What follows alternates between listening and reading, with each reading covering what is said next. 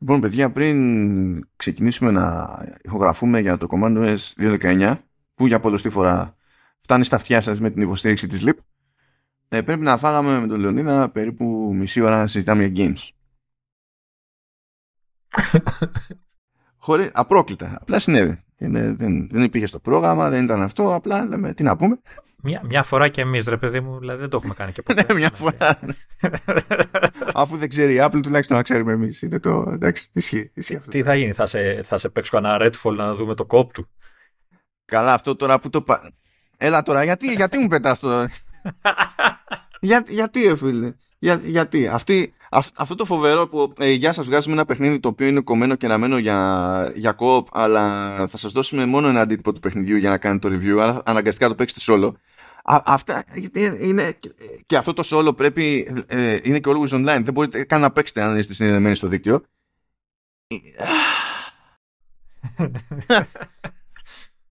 Ε, υπάρχει στο Game Pass, μωρέ, και εσύ τώρα. άντε. Για το review λέμε, για το review. Υποτίθεται ότι ο, αν, ο- αν δεν είσαι στην Ελλάδα είναι διαδικασία που ξεκινάει από πριν. Όταν είσαι στη, στην Ελλάδα είσαι φτωχός συγγενής. Για, για Bethesda και, και EA τουλάχιστον είσαι, είσαι φτωχός συγγενής. Αλλά τέλος πάντων. Άμα, γιατί, να, κα- γιατί με βάζεις να κάνω το rant αυτό εδώ ενώ πρέπει να το κάνω στο vertical slice; Δεν κατάλαβα. Κλέβω λίγο από τη λάμψη σας. Μου, μου λείπει λίγο το gaming και. Ίσα έχω κάνει το download και ο άλλος βγήκε στα. Ο, το Ελίας βγήκε στα social και έγραψε μόνος του ότι θα έχουμε ανάλυση του, του Redfall τη- στο επόμενο επεισόδιο και δεν έχω κάνει τελών στο παιχνίδι. Και λέω ρε Ηλία, γιατί με κες, λέω έτσι, χωρίς προειδοποίηση.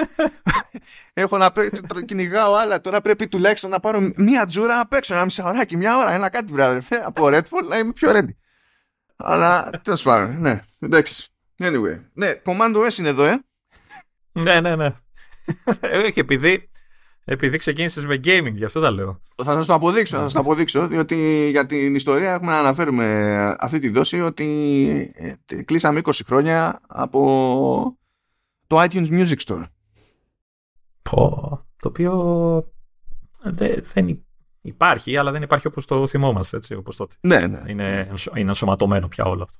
Είναι ένα, είναι ένα πράγμα. Αλλά στην ουσία έχουμε 20 χρόνια από την εποχή που ε, προέκυψε ε, τέλος πάντων ο, ε, αρκετά αποδεκτός τρόπος να αγοράζει κάποιος νόμιμα ψηφιακή, ε, ε, ψηφιακή μουσική, μάλλον μουσική ψηφιακά, εντάξει, ε, αλλά και τη, και τη δυνατότητα σε νόμιμο περιβάλλον να μπορεί να κάνει preview του, του, του κομματιού, να ακούσει 30 δευτερόλεπτα από το, από το κομμάτι ακόμη και να αγοράζει κομμάτια μεμονωμένα αντί να πρέπει ντε και καλά να πάρει το άλμπουμ ξέρω εγώ ή το οτιδήποτε. Δεν, δεν ξέρω αν, αν φοβάσαι να- το χαρακτηρισμό που θα πω, αλλά επειδή ίσως δεν το συνειδητοποιεί ο κόσμος, έτσι, το, το iTunes Store, το iTunes, γενικά όλο αυτό που ανέφερες, επειδή είπες πολλές φορές τη λέξη νόμιμο, έτσι, ε, τώρα έτσι όπως το κοιτάμε ε, από το μέλλον προς το παρελθόν, ε, μπο- μπορούμε να πούμε ότι έφερε ένα είδος επανάσταση στο χώρο, στο βιομη- στη βιομηχανία της μουσικής, έτσι. Να θυμίσω εδώ ότι ήταν εκείνη η εποχή που είχε γίνει η έκρηξη με ε, ε, πειρατικά downloads και τέτοια, ειδικά στη μουσική, έτσι, γιατί τον χαμός υπήρχαν ολόκληρες πλατφόρμες. Εντάξει, Napster, ε, Kazaa, να- LimeWire το οποίο είναι ένα κινούμενο malware εκεί πέρα, ωραίες εποχές. Ναι, ναι. Ε, ο- οπότε όταν έσκασε η Apple με το, ε, με το iTunes ε, Music Store ε, νομίζω ότι έκανε όντως μια επανάσταση. Μπορεί τότε να μην, να μην ίσως- δεν ξέρω αν το καταλάβαιναν τότε ο κόσμος ή αν το έχουν συνειδητοποιήσει, αν το έχουν συνειδητοποιήσει πλέον α, ότι, ε, γιατί πλέον θεωρείται δεδομένο ότι έχει πρόσβαση ψηφιακή σε μουσική κτλ. Είτε αυτή είναι μέσω υπηρεσιών όπως το Apple Music και το Spotify είτε αγοράζοντας ε, τραγούδια από ανάλογα stores τότε ήταν τελείως διαφορετική η κατάσταση και, και έχω και την εντύπωση ότι ε, λόγω της πειρατείας είχε, υποτίθεται, τώρα υποτίθεται, ε, ξέρεις, η βιομηχανία της μουσικής είχε αρχίσει και φοβόταν πολύ για την κατάρρευσή της, έτσι, ότι ξέρεις, δεν βγάζει τα απαιτούμενα χρήματα για να ε, συντηρήσει ό,τι είναι να συντηρήσει. Οπότε η πρόταση αυτή της Apple, τότε γιατί νομίζω ήταν η πρώτη που ε, είχε κάνει ψηφιακό κατάστημα μουσικής. Ας πω δεν θυμάμαι αν ήταν η πρώτη, αλλά... Ήταν η πιο δημοφιλή σίγουρα όπως πάντα. Έτσι. Ναι και η- η- η- σίγουρα ήταν η πρώτη που έκανε τόσο γενικό άνοιγμα τέλος πάντων και είχε να το βασίσει και κάπου έτσι διότι πήγαινε και το κούμπονε στο, στο iPod που δεν είχε φτάσει ακόμη δηλαδή τώρα που να είναι ήταν που έβγαινε και για Windows αλλά μέχρι τότε ε, έπρεπε να είχες Mac για να κάνεις οτιδήποτε με, με iPod.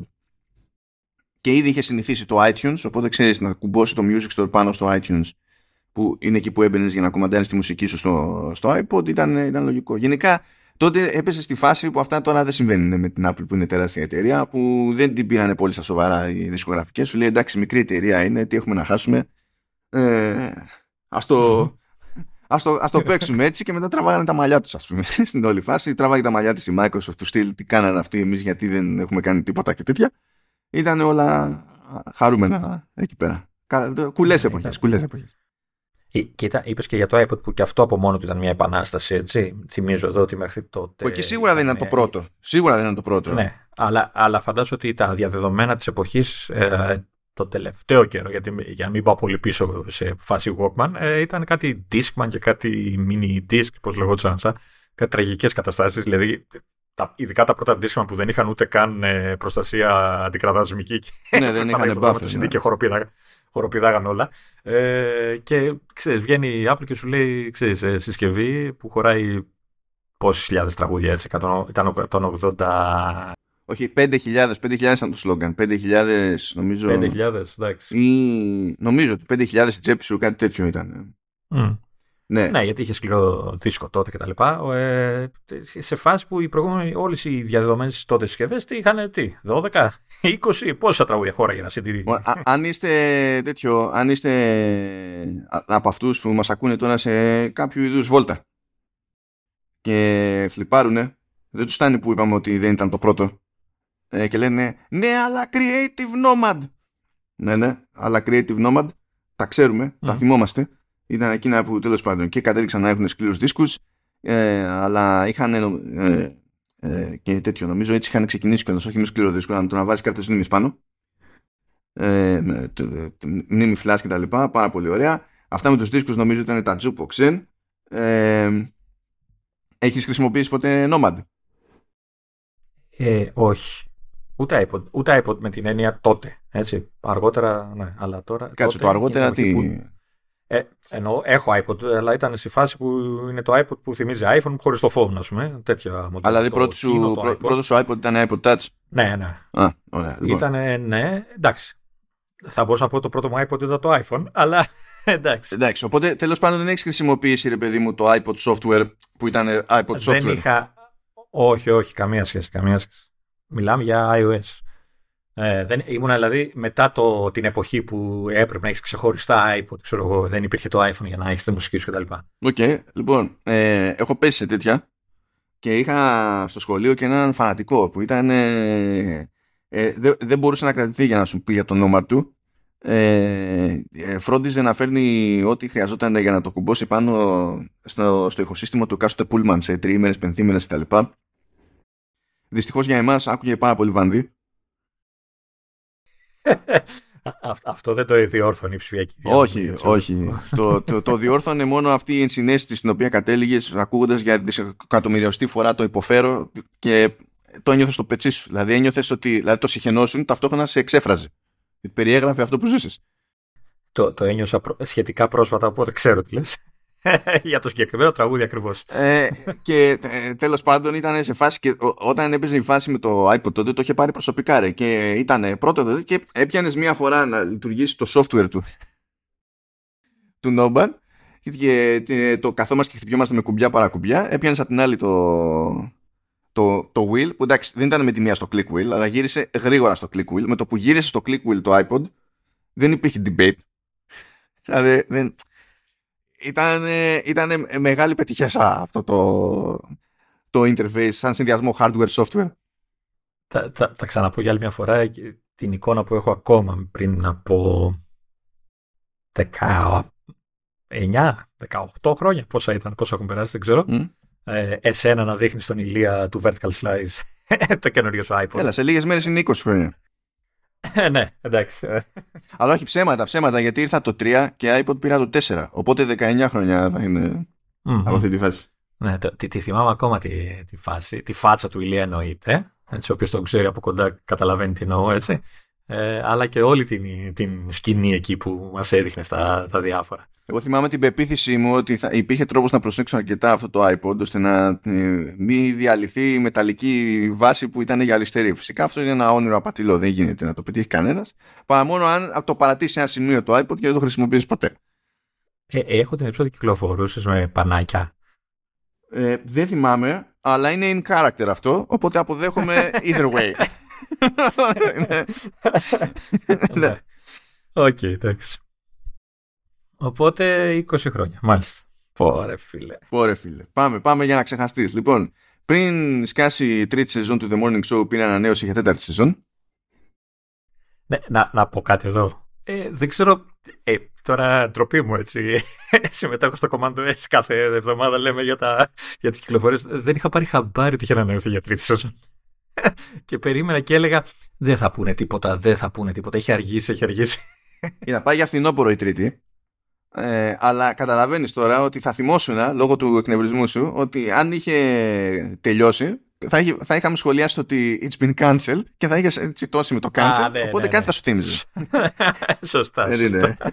αλλά αυτό, αυτό πηγαίνει για τέταρτη σεζόν δεν υπάρχουν πληροφορίες. εδώ έχουμε, απέχουμε μήνες από την κυκλοφορία της τρίτης σεζόν οπότε πληροφορίες δεν υπάρχουν αυτή τη στιγμή την τέταρτη αλλά συνεχάμε. Ε, εξακολουθεί να είναι μία από τις καλύτερες σειρές της υπηρεσίας, τουλάχιστον προσωπική, προσωπική γνώμη αυτό είναι πολύ πιο δυνατή από όσο πιστεύει κάποιος. Δηλαδή, ακούει άλλος Τζένιφερ Άνιστορ και του έρχονται τα φιλαράκια μόνο, αλλά καμία. Ε, και καταπιάνεται με ζώρικα θέματα και καταφέρνει και κρατάει κάτι τρελές ισορροπίες. Δηλαδή, βλέπεις πώς διαχειρίζονται ε, ζητήματα και λες: Τώρα θα καταρρεύσουν, τώρα θα, τώρα θα μπατάρουν, τώρα θα χάσουν το ζύγι. Και το, το μονίμως το σώζουν. Και αυτό μου φαίνεται εντυπωσιακό. Και δεν πάνε και για την προφανή τέλος πάντων προσέγγιση που περιμένεις από την πιο γούτσου γούτσου τέλος πάντων νοοτροπία της Apple σε κάποια πράγματα επικοινωνιακά. Να. Και, και, και κόρη, έτσι. Και εντάξει, είναι. Ο τύπος είναι θεότητα, φίλε. Δεν είναι. Για μένα αυτός είναι το τόσο πάνω απ' όλα. Εμφανίζεται σε σκηνή και ενθουσιάζομαι κατευθείαν. Λοιπόν, πάμε. Δεν υπάρχει τίποτα άλλο από Apple TV Plus. Δεν ξέρω πώς το καταφέρει αυτό. Apple Arcade επίσης. Σταμάτα να το λες αυτό συνέχεια, γιατί θα έρθει άλλη εβδομάδα και θα έχεις 400 σειρές και δεν θα ξέρεις πού να τις βάλεις. Έλα, έλα να το απολαύσουμε τώρα. Δεν είχε τίποτα ιδιαίτερο Apple TV Plus. Τώρα δεν έχει και τίποτα ιδιαίτερο Apple Arcade, γιατί έχουμε κυκλοφορία Plus εκεί. Είναι το Grand Mountain Adventure Plus. Δεν χρειάζεται καν να κάνουμε ιδιαίτερο κόπο να ασχοληθούμε με το παιχνίδι. Οπότε είμαστε, είμαστε ε, Έκανα δύο, ε, δύο κατεβασιές με σκι έκανα. Και, εντάξει, ζορίζομαι ακόμα να καταλάβω το χάρτη του, αλλά OK, okay, έκανα δύο κατεβασιές. Αυτό. Σκι. Όποιος θέλει σκι έχει πλάκα. Έχω την εντύπωση ότι στο πρόγραμμα ήταν να βγει μια έκδοση Plus, ένα παιχνίδι Plus και ένα παιχνίδι Original ε, στις 28 του μήνα και ότι δεν βγήκαν τελικά. Δεν, δεν βγήκε το, το Original. Δεν ξέρω αν το είδα όνειρο, γιατί πρόσφατα είδα όνειρο ότι βγήκε καινούριο RSS client της προκοπής σε Mac και ήμουν ενθουσιασμένος στο όνειρό μου και μετά ξύπνησα και συνειδητοποίησα ότι δεν συνέβη ποτέ. Ναι. Ε, και μακάρι να ήταν ψέμα αυτό που περιγράφω ως προσωπική εμπειρία, αλλά δεν είναι. Ήταν new low. Για την περίπτωσή μου, σαν, σαν φάση.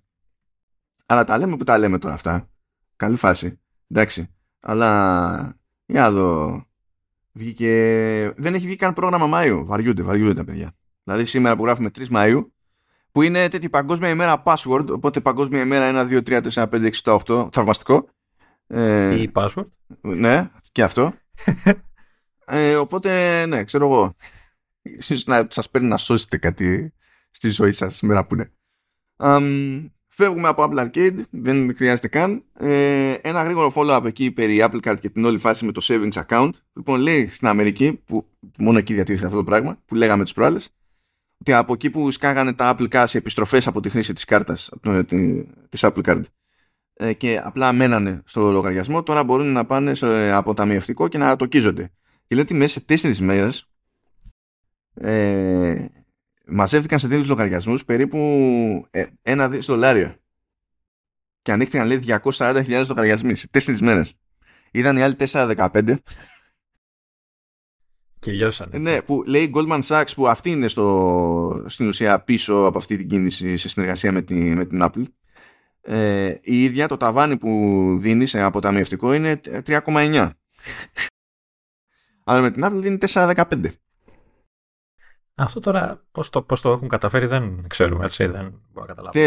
εντάξει, δεν ξέρω. Και έτσι κι αλλιώς τώρα το τι κάνει η κεντρική τους τράπεζα εκεί με το τι κάνει η Ευρωπαϊκή Κεντρική Τράπεζα δεν είναι σε απόλυτο συγχρονισμό όλοι αυτοί. Οπότε δεν είναι καν εφικτά τέλος πάντων τα ίδια επιτόκια ακριβώς από εδώ και από εκεί, αν πούμε ότι μεταφέρουμε το προϊόν ω έχει.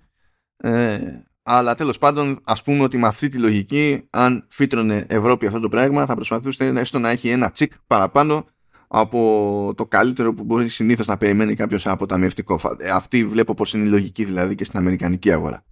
Τώρα τα υπόλοιπα δώσει ψυχή τους. Λοιπόν, αλλάζουμε γρήγορα θέμα. Πάμε ε, Ευρώπη λόγω του DSA. Ε, είμαστε Ευρώπη, δεν πάμε. Πάμε Ευρώπη ενώ σε κλίμακα. Τώρα είμαστε Αμερική, ρε φίλε.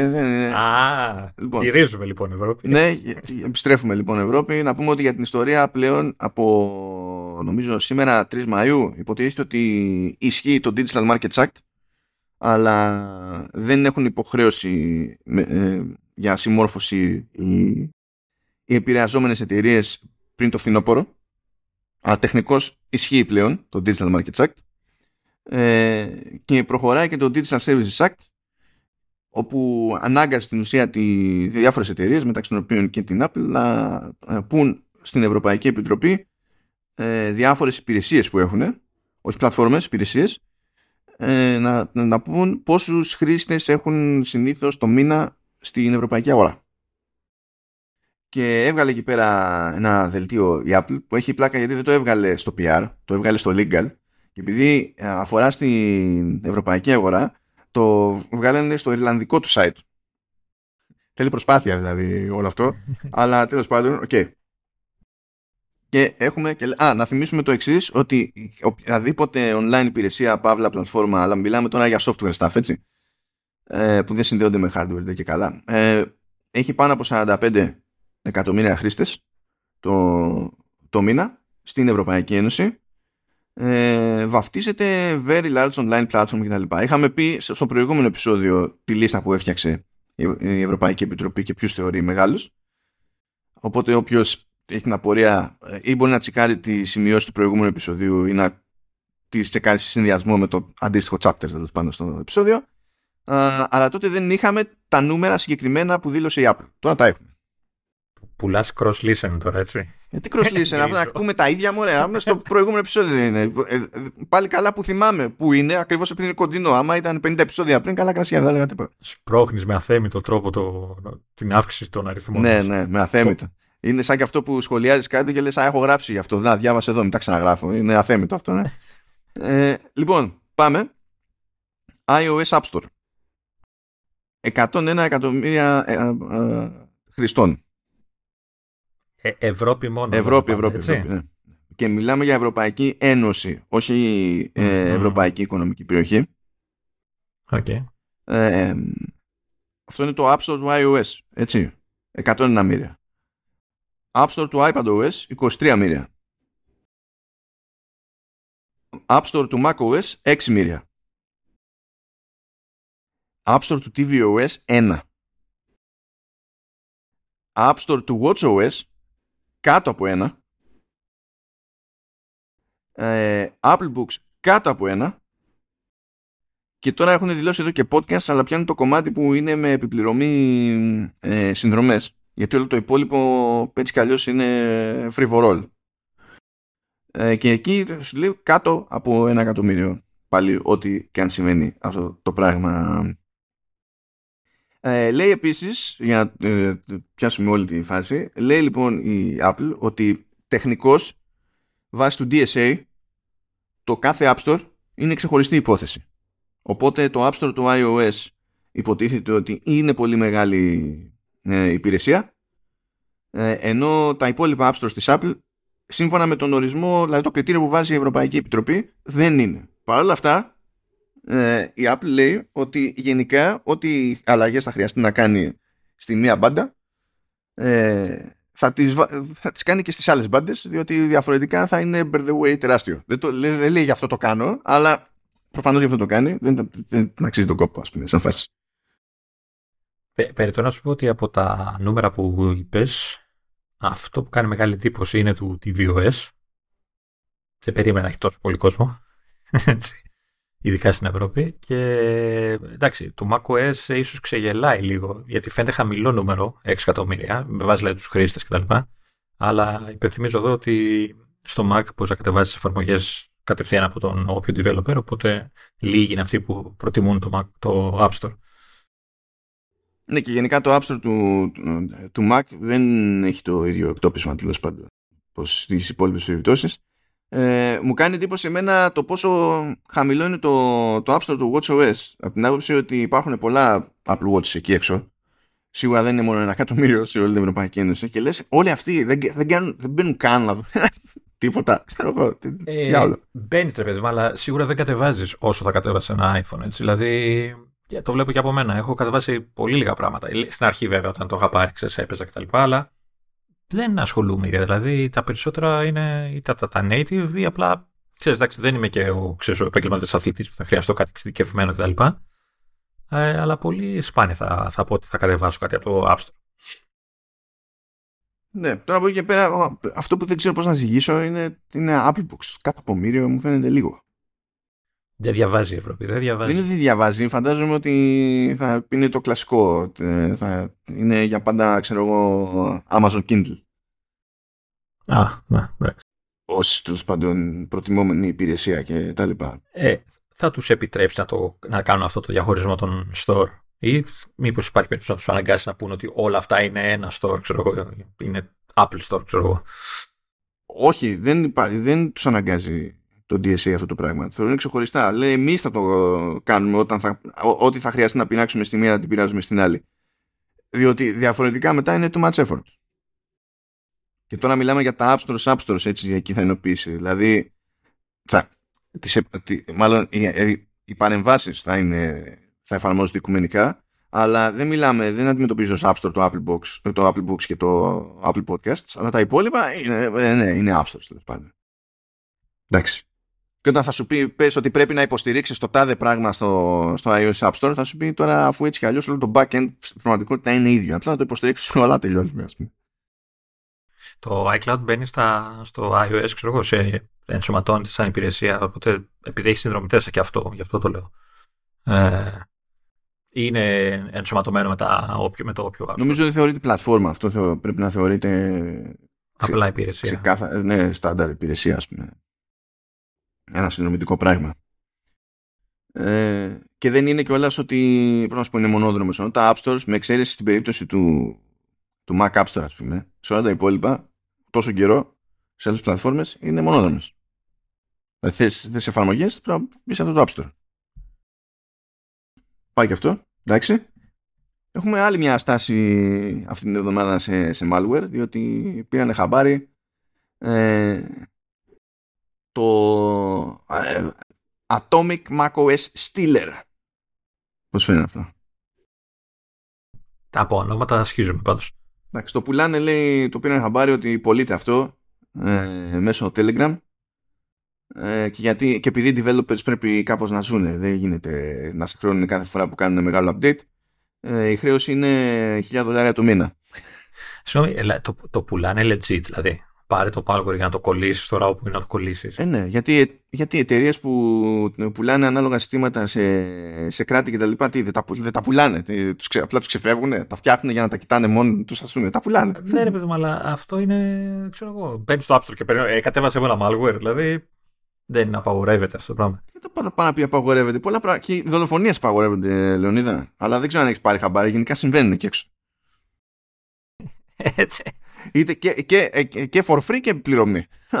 Ναι. τώρα, τώρα όμως που έγινε το σούσουρο, θα τους κυνηγήσει κανείς, θα προσπαθήσουν να τους σταματήσουν. Ε, πάντα ή... γίνονται προσπάθειες, πάντα γίνονται. Και, δηλαδή από τη μεριά των πλατφορμών θα προσπαθήσουν να κλείσουν τρύπες προφανέστατα και από τη μεριά των αρχών θα προσπαθήσουν να τους κυνηγήσουν. Πάντα παίζει όταν ένας κυνηγάει τον άλλον. Έτσι γίνεται. Αυτή. Ε, υποθέτω ότι γι' αυτό έσκασε το, το update το χθεσινό, το, το προχθεσινό μάλλον. Το, το security το καινούριο. Άγνωστο, άγνωστο. Δεν έχει γίνει διευκρίνηση. Ποιος ξέρει τώρα γι' αυτό. Ε, Τέλος πάντων, έχει εδώ για να πούμε κάποιες λεπτομεριούλες. Γενικά δεν γίνεται απλά να το πάθετε αυτό έτσι το χήμα. Γιατί πρέπει κάποιος να σας στείλει αρχείο DMG και να να είναι σαν να πηγαίνετε να κάνετε εγκατάσταση σε εφαρμογή και έχει installer, ξέρω εγώ και τέτοια. Οπότε είναι διάφορα επίπεδα στα οποία πρέπει να πάτε γυρεύοντας. Δηλαδή να, να προσπαθήσετε να εγκαταστήσετε πράγμα που δεν έχετε ιδέα τι είναι. Κάποια στιγμή θα σας ζητήσει το system password φυσικά για να το κλέψει και να, θα πρέπει να το βάλετε. Τι, δεν είναι το default 1, 2, 3, 4, 5, 6, 8. Ό,τι και αν είναι θα πρέπει να το βάλετε. Αυτό είναι το θέμα. είναι πρέπει να το βάλετε. Αλλιώς δεν ξέρει ποιο είναι στο σύστημά σας. Ε, και από εκεί και πέρα, αφού γίνει όλη η φάση, αρχίζει και δίνει πόνο. Πηγαίνει και τσεκάρει passwords από το keychain, ε, τις πληροφορίες του συστήματος, ε, μπορεί να τσεκάρει αρχεία από το desktop και το, το φάκελο documents, ε, φυσικά το, ε, το, το, password του ίδιου του Mac, ε, μπορεί να χωθεί σε διάφορους browsers, ε, πιάνει κανονικά οτιδήποτε, πιάνει Firefox, πιάνει Chrome και οτιδήποτε χρησιμοποιεί τη μηχανή του Chrome, ε, μπορεί να πάρει πληροφορίες που χρησιμοποιούνται για autofill από εκεί πέρα από τους browsers δηλαδή πάλι passwords, cookies, wallets ε, πιστοτικές κάρτες ε, τα, κρυ, τα βρακιά σας που έχετε απλώσει έξω ναι. crypto wallets έτσι τα δίνει όλα τώρα βέβαια έτσι εγώ θα, θα πω την κακία μου ότι δείχνει εδώ τους, ποιους, ε, ποιοι browsers πλήττονται και λέει Chrome, Firefox, Brave, Edge, Vivaldi, Yandex, Opera και Opera GX. Ο Safari που είναι; Ο Safari που είναι; Όντως. Ναι, δεν έχει. Όντως ή απλά τον, τον αγνοούν. Ε, δεν ξέρω, να, να σου πω τι. Τον αγνοούν λόγω μεριδίου. Τι, δηλαδή, ο Opera GX τι μερίδιο έχει; Βέβαια, θα μου πεις ο Opera GX έχει τη μηχανή του Chrome. Οπότε, αν μπλέξεις από εκεί πέρα, λες, OK. Okay. Εντάξει. Πιθανότατα γι' αυτό το, ο Firefox και ο Firefox πλέον όχι, ο Firefox έχει δικιά του. Ναι, άμα, άμα δεις, υπάρχει, επειδή υπάρχει screen από το Telegram post τέλος πάντων το σπρώχνει αυτό το πράγμα, που λέει τι παίρνει, τι, τι, τι καβατζώνει. Άμα δεις στους browsers, ε, δεν πηγαίνει το ίδιο βαθιά σε όλους τους browsers. Μοναδικές εξαιρέσεις όμως είναι Firefox και Yandex. Yandex δεν θυμάμαι τι μηχανή χρησιμοποιεί, είναι ρωσικός browser. Ε, Firefox είναι άλλη μηχανή, είναι, είναι δική της. Αλλά όλοι οι υπόλοιποι που είναι σε, σε Chromium ε, η Blink, δεν θυμάμαι τώρα πόσες φορές έχει αλλάξει όνομα, OK, okay, της Google, Chrome, ε, ο, σε αυτούς όλους πηγαίνει στο ίδιο βάθος. Κλέβει ακριβώς τα ίδια πράγματα. Ναι. Καλά, ο Ρώσικος τα κλέβει και από μόνος του, δεν έχει θέμα. Άλλο, ε, άλλο, άλλο καπέλο αυτό. Κακία, κακία. Άλλο καπέλο αυτό και έχει και πλάκα διότι ε, υπάρχει και web panel όταν εσύ θες να το χρησιμοποιήσεις εναντίον του άλλου έχει web panel και μπορείς να πας να το ρυθμίζεις εσύ για να κανονίζεις τι θες να κλέψεις πρώτα. Α, έχει και CMS, πώς το λέει, κάπως έτσι. είναι, είναι, είναι, full service, είναι κανονικό. Ο, ο Safari γιατί τη γλιτώνει, σου κάνει εντύπωση που δεν τον... Ε, ή, ή ε, δεν μπορέσαν να τον στοχεύσουν ή όντως να ασχοληθούν. Έστω ότι προσπάθησαν, γιατί πιθανότατα προσπάθησαν γιατί μιλάμε για macOS, αλλά Πού τη γλιτώνει ο Σαφάρι. Ε, δηλαδή, Ποιος λόγω... ξέρει. Μπορεί να θεώρησαν ότι δεν αξίζει τον κόπο. Μπορεί να τους δυσκόλεψε σε κάποιο έξτρα επίπεδο. Μπορεί δεν ξέρω και εγώ τι. Όπως και να έχει, να. η κατάληξη είναι αυτή που είναι. Ή, ή, γιατί βλέπεις ότι πήγανε και με τη λογική ρε παιδί μου ότι ξέρεις, άμα, φαίνεται δηλαδή ότι άμα βαρέσουμε στο, στη μηχανή του Chrome έχουμε πάρει σβάρνα ένα μάτσο browsers. Από εκεί και πέρα πρέπει να κάνουμε τη δουλειά για Yandex γιατί δίνει πόνο στη Ρωσία και δεν θέλουμε να αφήσουμε την αγο... τη ρωσική αγορά εκτός. και αν είναι να κάνουμε έξτρα κόπο με άλλη μηχανή, ε, κάνουμε για Firefox που τέλος πάντων έχει και ο Firefox ένα θεωρητικό εκτόπισμα και, και τέτοια. Που τέλος πάντων σχετικό είναι αυτό, γιατί έχω ένα link εδώ πέρα το οποίο δεν το έβαλα, το άφησα υποτίθεται ε, για άλλο τύπου συζήτηση, για άλλο επεισόδιο, αλλά τεχνικός, ενώ είχε πάει ο Edge, που έχει την ίδια μηχανή με Chrome, ε, στη δεύτερη θέση παγκοσμίως. Ε, οπότε ήταν Chrome με τη μερίδα του λέοντος από κάτω Edge και πιο κάτω Safari και πιο κάτω Firefox, ακόμη πιο κάτω Opera. Ε, τώρα με, με μικρό προβάδισμα βέβαια επανήλθε στη δεύτερη θέση ο Safari. Το, το, το σοκαριστικό είναι η διαφορά μεταξύ πρώτου και δεύτερου, έτσι, δηλαδή. Ε, ναι, εντάξει, ο Chrome είναι παντού. Ο Chrome είναι αχτύπητος. Είναι αχτύπητος απλά. Ναι, ναι. Λοιπόν, OK. Okay. Ε, έχετε το νου σας. Γενικά, άμα κάνεις κανένα ύποπτο DMG και τέτοια. Just so you know, δεν. Ε, Ούτως ή άλλως υποτίθεται ότι γενικά δεν κάνουμε install ό,τι λάχει, ό,τι περνάει μπροστά μας και μοιάζει με κάτι που τρέχει. Ναι, αλλά. Αφού. Αφ, αφ, α, α, Αφού... Αφού μου το έστειλε στο Messenger φίλος μου Ναι. και μου λέει στα αγγλικά που δεν μου μιλάει ποτέ αγγλικά ο φίλος μου ότι έχει σοκαριστικές φωτογραφίες μέσα. Γιατί να μην τα ανοίξω, ναι, το Όχι, ξέρουμε. α- αφού, μου, αφού μου δίνουν δώρο ναι, ναι, αυτό που το ένα πας. εκατομμύριο ευρώ και τε- τρία iPhone τσάμπα. Αυτό να που μην το το, πας. ανοίξω. Α, Λοιπόν, πάει και αυτό με το malware. Θα μείνουμε στο, στο χαρούμενο χώρο τέλος πάντων των παραβιάσεων. Ε, γιατί 2 Μαΐου βγήκε μια κοινή ανακοίνωση τέλος πάντων από Apple και Google όπου προτείνουν ε, μια καινούργια τεχνική λύση τέλος πάντων ε, που την κατέθεσαν στο ε, ναι, στο, πώς το λέει, Internet Engineering, όχι, πώς το, που είναι The Task Force, έλα, θυμάμαι το Task Force, ναι, είναι Internet Engineering Task, ε, Task Force, το έχουν εκεί πέρα προσυζήτηση για μερικούς μήνες και μετά θα επανέλθουν και τέτοια. Στην ουσία, τι κάνουνε; Ε, τώρα, αν κάποιος χωθεί σε AirTags, υπάρχει ένα σύστημα τέλος πάντων που σε περίπτωση που κάποιος του χώσει AirTag για να τον παρακολουθήσει άθελά του, ε, μπορούν οι συσκευές της Apple να πάρουν ε, κάπως χαμπάρι και να ειδοποιήσουν το χρήστη. Ότι κοίταξε να δεις, υπάρχει κάποιο ανεπιθύμητο AirTag κτλ. Ε, αυτό ισχύει και για τα, τα αντίστοιχα της Samsung. Έτσι, δηλαδή, επειδή μου έρχονται οι μεταφράσεις και τα βλέπω. για αυτό το λέω σαν information. Ναι, εντάξει. Ότι, ότι γενικά από ό,τι καταλαβαίνω προσπαθούν όλοι να, να κάνουν αυτό το πράγμα. Ναι, αυτό είναι. Θα, θα φτάσουμε εκεί. Λοιπόν, εμ, αυτό δεν γινόταν με, με ε, Android smartphones και AirTags προηγουμένως.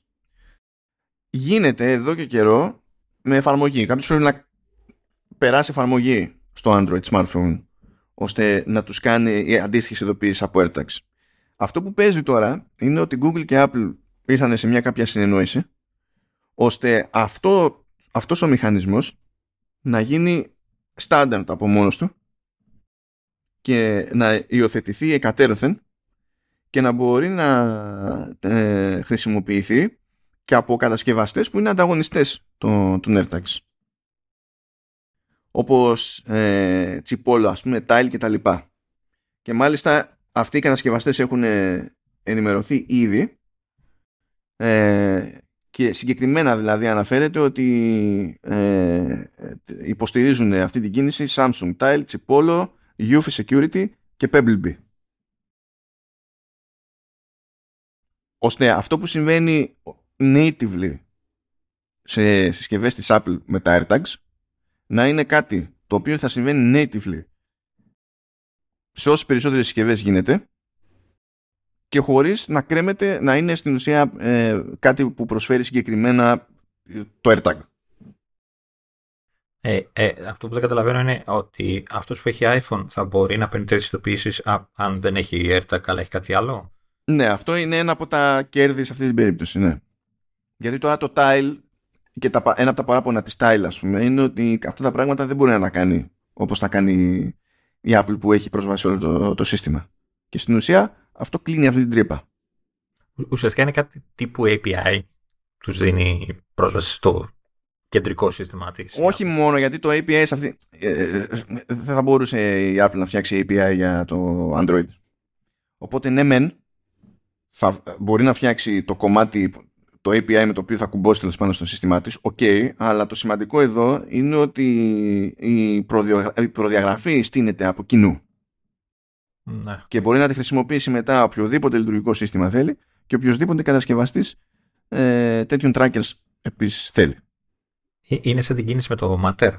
Δηλαδή βλέπω πάλι να συνεργάζονται αντίπαλες εταιρείες. Όχι, γιατί το, το ανάλογο του Matter θα ήταν ο τρόπος με τον οποίο λειτουργεί γενικά το AirTag, ας πούμε, και, στο, και για τον εντοπισμό χαμένων συσκευών κτλ. να γίνει industry standard. Να πάει τόσο γενικά. Εδώ είναι για συγκεκριμένο κομμάτι. Είναι για τον εντοπισμό και την ειδοποίηση ανεπιθύμητων trackers. Είναι, είναι πιο συγκεκριμένο. Αλλά, ναι, θετικό αυτό, θετικό βασικά. Α, αυτό που εντυπωσιάζει βέβαια είναι ότι ε, τώρα πόσο καιρό είναι που κυκλοφορούν τέτοιες συσκευές; Είναι ένα-δύο χρονιά. Τι εννοείς, τι, συσκευές; Τα, τα AirTags και όλα αυτά τα... Τα AirTags, ναι, νομίζω έχουν και δεν έχουν κλείσει δύο χρόνια, αλλά η Tile είναι πιο παλιά υπόθεση, ας πούμε. Ναι, αλλά συ, ε, με τα AirTags, ας πούμε, άνοιξε η αγορά, πήρε, το πήραν χαμπάρι περισσότερο, δεν, δεν ξέρω τι άλλαξε πάλι. Ε, μου, μου κάνει εντύπωση το ότι δεν ξέρω τώρα η Tile που μου λες είναι παλιότερο, δεν ξέρω αν το είχε δει, αλλά μου κάνει εντύπωση που δεν είχαν πάρει χαμπάρι ότι μπορεί να συμβεί κάτι τέτοιο. Έτσι. Δηλαδή, ε, νομίζω και τα AirTags στην αρχή δεν είχαν τέτοια, τέτοιο μηχανισμό. Το, το βάλαν λίγο σε δεύτερο χρόνο ή, ή κάνω λάθος. Ε, νομίζω είχαν, απλά έχουν γίνει ρυθμίσεις έκτοτε, υπό οποίες συνθήκες, τι χρόνους, ειδοποιήσει κτλ. Αλλά κρεμόταν από το να είσαι στο οικοσύστημα της Apple σε πρώτη φάση. Σε δεύτερο χρόνο είναι που ήρθε μέσω εφαρμογής η αντίστοιχη υποστήριξη σε Android. Αλλά εκεί η έξτρα εφαρμογή είναι και ένα έξτρα εμπόδιο για το χρήστη. Ναι, ναι, εντάξει. Πόσες εφαρμογές τέτοιες πρέπει να έχεις; Το ζήτημα δεν είναι αυτό. Είναι ότι αν μιλάμε για τελείως απλό χρήστη, που θα μπει στη διαδικασία να συνειδητοποιήσει ότι χρειάζεται τέτοια εφαρμογή, να κάνει τον έξτρα κόπο, να σετάρει κάτι παραπάνω κτλ. Mm. Ενώ τώρα, άμα είναι στο σύστημα, τέλος, δεν έχει να σκεφτεί και πολλά πράγματα. Όταν θα σετάρει κάποιον tracker στο ίδιο το σύστημα, όλο το υπόλοιπο θα κουμπώνει πάνω και τελείως υπόθεση. Να τα αφήσουμε και αυτό, το ουρέγιο. Έχουμε λίγα πράγματα ακόμη πριν πέσουμε σε, σε βαθιά. Λεωνίδα, πάνε τα hardware accessories με στάμπα καθαρά Microsoft. Ναι, τα πληκτρολόγια και ποντίγια και τέτοια. Λες τώρα και κάμερες. Ναι, γενικά, γενικά. Πάνε, πάνε, πάνε. Εντάξει, είναι ένα, μια εποχή, έτσι, ένας κύκλος κλείνει εδώ τώρα. Ε, να πω εδώ τώρα, εντάξει, ο γύφτος. Έτσι, ε, τα Microsoft ε, τα έχω συνδέσει με ένα από τα, από τα μεγαλύτερα loot που έχω κάνει σε εποχές περιοδικών. Μου είχαν στείλει δωράκι. Έτσι, μια σακούλα με τίγκα, πληκτρολόγια και τέτοια. Εντάξει, κατά διαστήματα τα έκανε αυτά η Microsoft. Ναι. Ναι, δεν το, δεν το έκανε μόνο για μένα, το έκανε γενικά. Έτσι, ναι, ναι. Αλλά ήταν, ναι, ήταν, και ήταν και, και καλά, καλά κομμάτια, ρε παιδί μου, αυτά που είχαν στείλει. Ε, δηλαδή, εντάξει, πόσο γύφτος για να θυμάσαι κάτι τέτοιο. Ε, λοιπόν, αυτό δεν σημαίνει ότι τελειώνουν τα αξεσουάρ της εταιρείας Microsoft. Απλά μέχρι τώρα το branding ήταν ότι έχουν, ήταν Microsoft Keyboard και Microsoft Mouse, ε, Microsoft Natural Keyboard, να λέμε τα ωραία. Ε, δεν το βολεύτηκα ποτέ, δεν το συνήθισα. Εγώ το είχα βολευτεί αυτό απίστευτα και για πάρα πολλά χρόνια ήταν το, το default μου. Okay. Αλλά τέλος πάντων, σε κάποιο βαθμό επιβιώνει όλα αυτά τα χρόνια με διαφορετικά μοντέλα κτλ. Πάρα πολύ ωραία. Τώρα στην ουσία τι θα γίνει, τώρα θα, ε, το branding θα χρησιμοποιεί και φαντάζομαι ότι δεν θα έχει και το ίδιο εύρος, θα φτιάχνει 500.000 μοντέλα. Ε, το branding που θα κουμπώσει πάνω θα είναι του Surface. Και θα είναι μόνο για Surface ή... Όχι, δεν θα είναι, γιατί μέχρι τώρα ήταν μόνο για Surface ή τώρα δεν μπορείς να πάρεις αξεσουάρ με στάμπα surface που να λειτουργούν, μπορείς να πάρεις κανονικά, δεν σε εμποδίζει. Σου λέει όμως τώρα το branding αλλάζει ως προς αυτό. Δηλαδή επικοινωνιακά είναι ας το πούμε τέλος εποχής. Ε, χωρίς αυτό να σημαίνει ότι βγαίνει τελείως από τα αξεσουάρ η, η Microsoft. Αλλά το brand αυτό στα αξεσουάρ έτσι είναι 40 χρόνια. Ναι, εντάξει. Πω πω, Sidewinder, πω πω Παναγία. Ακόμα έχω ένα, σε μια κούτα έχω, έχω ακόμα Sidewinder. Τους μοχλούς, αυτά είναι. Και έχω τέτοιο, τι, τι σάπιο που ήταν εκείνο το χειριστήριο, αλλά ήμουν ενθουσιασμένος εγώ τότε, νόμιζα ότι κάτι έκανα. Κάπου πρέπει να το έχω και νομίζω ότι, ότι συνδέεται με παράλληλη, κάτι τέτοιο. Είναι, είναι όλο λυπηρό αυτό που το έχω εκεί πέρα. αλλά ναι, εντάξει, κουλές, κουλές εποχές, κουλές εποχές τότε. Ε, και ήταν αστείο ακόμη και το concept που ένα χειριστήριο για PC, διότι δεν υπήρχε κάποια, κάποιο πολύ συγκεκριμένο σύστημα υποστήριξης ε, χειριστήριων και η αντιστοίχηση με, ε, με τα, το, τα controls του όποιου παιχνιδιού και τα λοιπά γινόταν ε, τελείως έτσι, με ματσακονιά ξέρω εγώ στο παρασκήνιο. Ήταν, ήταν όλο μαγικό ήταν όλο μαγικό στο πράγμα. OK, okay, το είπαμε αυτό έτσι για να τα θυμόμαστε εμείς που έχουμε φάει τέτοια αξεσουάρ στη μάπα ξανά και ξανά θα μείνουμε λίγο σε Microsoft για να πούμε για την ιστορία. Είχαμε πει προηγουμένως, δεν θυμάμαι σε ποιο επεισόδιο, είχαμε πει για το Phone Link ε, που υπάρχει σε, σε Windows και ότι θα βάλει κάποια, δηλαδή μερική υποστήριξη ε, για iMessage από την άποψη ότι ε, θα μπορεί να συγχρονίζει μηνύματα από iPhone ε, στην εφαρμογή Phone Link του Windows και θα μπορούμε από εκεί και να διαβάζουμε και να απαντάμε κτλ. Ε, σίγουρα καλά για SMS χαίρομαι πολύ αλλά και για iMessage. Αρκεί να μην έχουμε να κάνουμε φωτογραφίες και βίντεο ε, και να μην έχουμε να κάνουμε group messaging. Εκεί δεν την παλεύει. Δηλαδή, ό, όλα, τα καλά, όλα τα καλά δεν τα έχει. Ε, εντάξει, τι να γίνει, αφού είναι για, για τη δικό της είναι. Είναι θαύμα που κάνει και αυτό που κάνει. Και για να λειτουργήσει όλο αυτό το πράγμα πρέπει να είναι ενεργοποιημένο το Bluetooth 14. Δηλαδή και στο PC σας και στο, και στο iPhone. Άμα είναι κλειστό το Bluetooth δεν λειτουργεί τίποτα. Από εκεί. Ξεχάστε το. Καλά, νομίζω το Bluetooth ισχύει και για την Apple. Έτσι, ναι. Αν δεν έχεις αυτό το Bluetooth δεν κάνει τίποτα. Δεν δουλεύει ούτε handoff ούτε. Ναι, είναι συνδυαστικό, αλλά δεν περνάει όλη η πληροφορία από εκεί πέρα. Είναι, είναι ένα αχταρμά πράγμα. Γιατί όταν τα κάνει αυτά τα πράγματα η Apple στην ουσία χρησιμοποιεί Bluetooth ε, και Wi-Fi Direct και πολλές φορές τα, ε, τα χρησιμοποιεί ως κόμπο. Ναι, γι' αυτό και οι ταχύτητες συνήθως είναι αρκετά υψηλές όταν μεταφέρεις μεγάλα αρχεία. Ναι, γιατί χάρη στο Wi-Fi Direct, διότι άμα βασιζόμαστε στην ταχύτητα του Bluetooth θα γερνάγαμε. Α, καλά. Ναι, ναι, το συζητάω. Okay. Ε, και δεν το συζητάμε τώρα. Δεν είναι και καν το ίδιο αξιόπιστο στη συνδέση Bluetooth. Αλλά ναι, it is what it is σε αυτή την περίπτωση. Και τώρα υποτίθεται ότι ξεκινά το public rollout, έτσι γίνεται σε δόσεις, δεν θα το δείτε να φυτρώνει ε, παντού ταυτόχρονα, αλλά τσούκου τσούκου υποτίθεται ότι ξεμπερδέψανε με την beta και αρχίζει και, και απλώνεται. Και ισχύει μόνο στην περίπτωση των Windows 11, μην περιμένετε κάτι ανάλογο σε Pro των 11. Ε, η εφαρμογή είναι ξεχωριστή ή θα είναι μέρος του συστήματος, δηλαδή θα εμφανιστεί με κάποιο update κτλ. Ε... Ή θα πρέπει να το κατεβάσει ο άλλος επί τούτου, ρε παιδί Δεν θυμάμαι αν είναι μέρος του συστήματος ή όχι. Να σου πω αλήθεια. Δεν θυμάμαι. Ή δεν θυμάμαι αν είναι κάτι που υπάρχει μεμονωμένα στο, στο Microsoft Store, αλλά είναι bundled με το σύστημα. Τέλος πάντων, και αν θες το, το σβήνεις και το ξαναβάζει. Δεν, δεν θυμάμαι, ας πούμε. Και δεν μπορώ να το τσεκάρω κιόλας, γιατί το μόνο instance που έχω κι εγώ, όπως και εσύ, είναι για Windows 10. Δεν μπορώ να περάσω 11 ε, να στήσω virtual machine στο Mac που έχω, οπότε εγώ μπορώ, αλλά βαριέμαι. Στο ποιο; Στο από την αρχή ολόκληρο στο, στο Mac Mini μπορείς. Ναι, ναι. ναι Γιατί στο MacBook δεν μπορείς να βάλεις 11. Στο MacBook ε, και τα 10 που έχω 9 είναι. Uh, ε, επίσης διάλεξε το, την παγκόσμια μέρα password η Google για να μας πει ότι αρχίζει επίσης το public rollout χαλαρά, η Google αν τα λέει αυτά είναι πολύ στο χαλαρό το πότε θα το δείτε ε, υποστήριξη για passkeys σε δεξιά και αριστερά, άρα και σε πλατφόρμες της Apple κτλ. Ε, για όποιον δεν θυμάται, στην ουσία τη, τα, τα Passkeys είναι ένα σύστημα που χρησιμοποιούν τα, τα βιομετρικά συστήματα των συσκευών για την επαλήθευση και δεν χρειάζεται να βάλετε κάπου password. Ε, και λειτουργούν με τέτοιο τρόπο που όλο το σύστημα αυτό είναι πιο ασφαλές σε σχέση με το κάθομαι και έχω password, τα βάζω χειροκίνητα ή τα κάνω με autofill και κάπου είναι αποθηκευμένα, κρυπτογραφημένα ή όχι κτλ. Ε, και είναι με τέτοιο τρόπο ώστε να είναι κατά τα φαινόμενα αδύνατο τέλος πάντων να τα παραβιάσει κάποιος και ταυτόχρονα πιο εύκολα στη χρήση διότι δεν έχει να βάλετε τίποτα πουθενά. Δηλαδή, αν χρησιμοποιείτε Face ID, απλά παπ μπαίνετε με Face ID. Touch ID, παπ μπαίνετε με Touch ID. The end.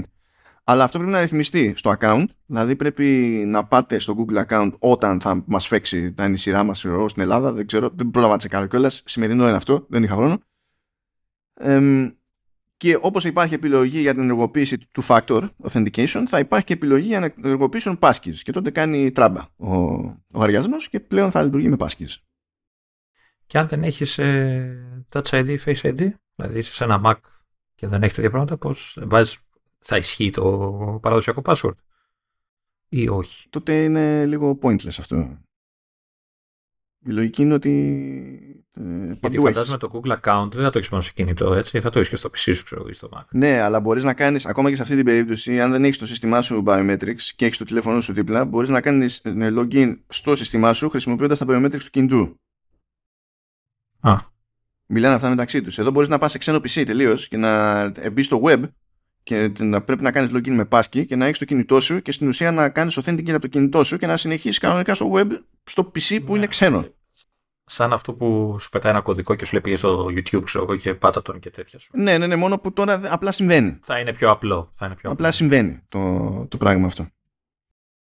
Οπότε, ναι, υπάρχει υποστήριξη για πάσκης από τα τελευταία, τέλος πάντων, τις τελευταίες μεγάλες αναβαθμίσεις σε όλα τα λειτουργικά της Apple, έτσι κι αλλιώς, δηλαδή το φθινόπωρο. Ε, και το ότι η Google κάνει τον κόπο τώρα είναι, είναι σημαντικό βήμα για την όλη φάση. Και έτσι κι αλλιώς αυτές οι εταιρείες έχουν πει ότι θα κάνουν αυτή τη στροφή. Θα πάρει καιρό μέχρι να ξεφύγει ο κόσμος. Και Προχωράμε. Λοιπόν, τώρα υποτίθεται ότι έχουμε πιο τροφαντά πραγματάκια. Έχουμε κάτι σχετικά ήπιες φημούλες. Έχουμε ένα τζέρτζελο εκεί πέρα περί Apple και AI που σηκώνει εκεί κουβέντα. Έχουμε εδώ τον έρωτα του, του Λεωνίδα για το, για το Spark. Ε, και έχουμε και micro LED γιατί το αστείο δεν τελειώνει ποτέ.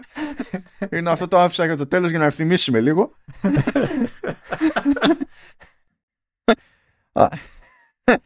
Αλλά αν δεν ξέρετε γιατί γελάμε, πρώτα απ' όλα χάνετε. Έχει δηλαδή χάνετε. Ε, δεύτερον, θα, θα πάρετε μια ιδέα όταν θα έρθει η σειρά του. Αλλά πριν έρθει η σειρά του, να κάνουμε τη στάση μας για το χορηγό μας, τη LIP. Όσοι ήθιστε και να την ευχαριστήσουμε για την υποστήριξή της σε Command OS Vertical Slice άρα και Halftone FM για σχεδόν πλέον ένα χρόνο συνεχόμενο κάπου εκεί κοντεύουμε νομίζω να κλείσουμε το, το χρόνο ή το κλείνουμε τώρα στα τέλη Μαΐου ή το κλείνουμε τέλη Ιουνίου έχω μπερδευτεί λίγο δεν θυμάμαι θα τσακάρω τα mail μου. Ε, και τέλος πάντων ό, όταν θα έρθει η ώρα θα, θα ξέρω ε, πότε κλείνουμε χρόνο. Είναι το, ε, είναι το Creative Studio που πιάνει όλη την αλυσίδα τεχνικών δυνατοτήτων και εξειδικεύσεων διότι ξέρουν πλέον ότι κάθε μοντέρνα προσπάθεια είναι σύνθετη και απαιτεί πράγματα που μέχρι πρώτη ήταν ξέχωρα συνήθως μεταξύ τους άρα θα μπλέξει με game engines. Μπορεί να μην φτιάχνει video games, αλλά θα μπλέξει με game engines. Διότι είμαστε στην εποχή που μπλέκουμε με game engines για να γυριστούν σειρές ε, και ταινίες. Μπλέκουμε με game engines για να φτιάξουμε μια παρουσίαση σε Metaverse. Βλέπουμε με Game Engines και τέλος πάντων για να κάνουμε ένα μάτσο πράγματα δεν είναι καθόλου περίεργο πλέον ούτως ή άλλως. Κουβαλάνε, ε, κουβαλάνε και μια άλλα gamer εκεί πέρα. Έχουμε πει χιλιάδες φορές ότι είναι nerdless legit. Ε, αυτό το έχω πει εντωμεταξύ ένα μάτσο φορές και τα έχει ακούσει ένα μάτσο φορές και ο Βασίλης ο Γεωργακόπουλο. Και έτυχε να δει φωτογραφίες από το εσωτερικό των γραφείων της LIP και μου λέει, ρε εσύ, αυτοί όντως είναι, λέει, τελείως έχουν όλο. Εγώ στα έλεγα, αλλά δεν ακούτε. Γενικά δεν. Νομίζετε ότι υπερβάλλουμε εδώ πέρα. Είναι... Πες ποιος είναι και ο άνθρωπος που δεν τον ξέρουν όλοι. Ο Βασίλης είναι. Ο...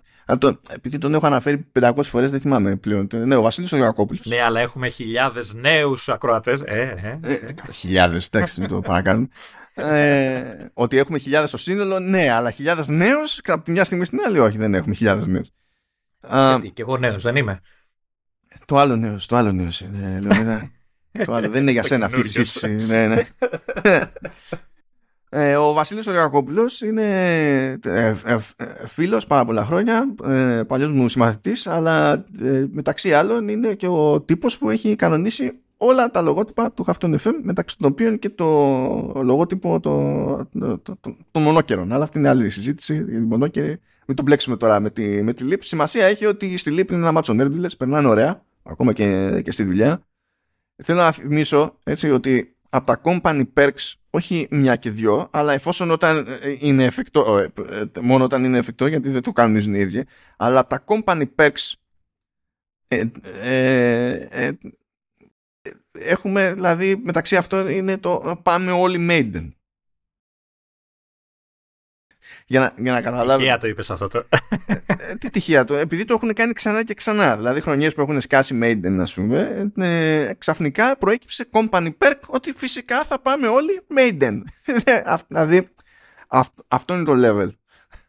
Το, το σωστό, το ωραίο, το, το, το, μεστό. Και με αυτή την οτροπία φυσικά. Μισό.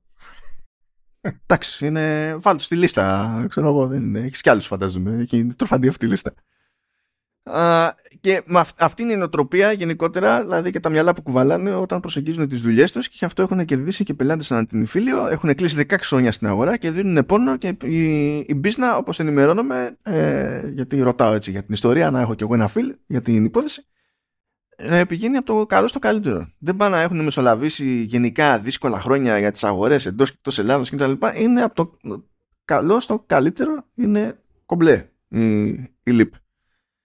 Και φυσικό είναι να είναι κομπλέ, διότι παιδιά, αν πετύχει το κλίμα στη δουλειά, παίρνουν βόρα όλα. Εύχομαι να σας τύχει έστω μία φορά. Για να καταλάβετε ακριβώς σε τι μεταφράζεται αυτό το πράγμα.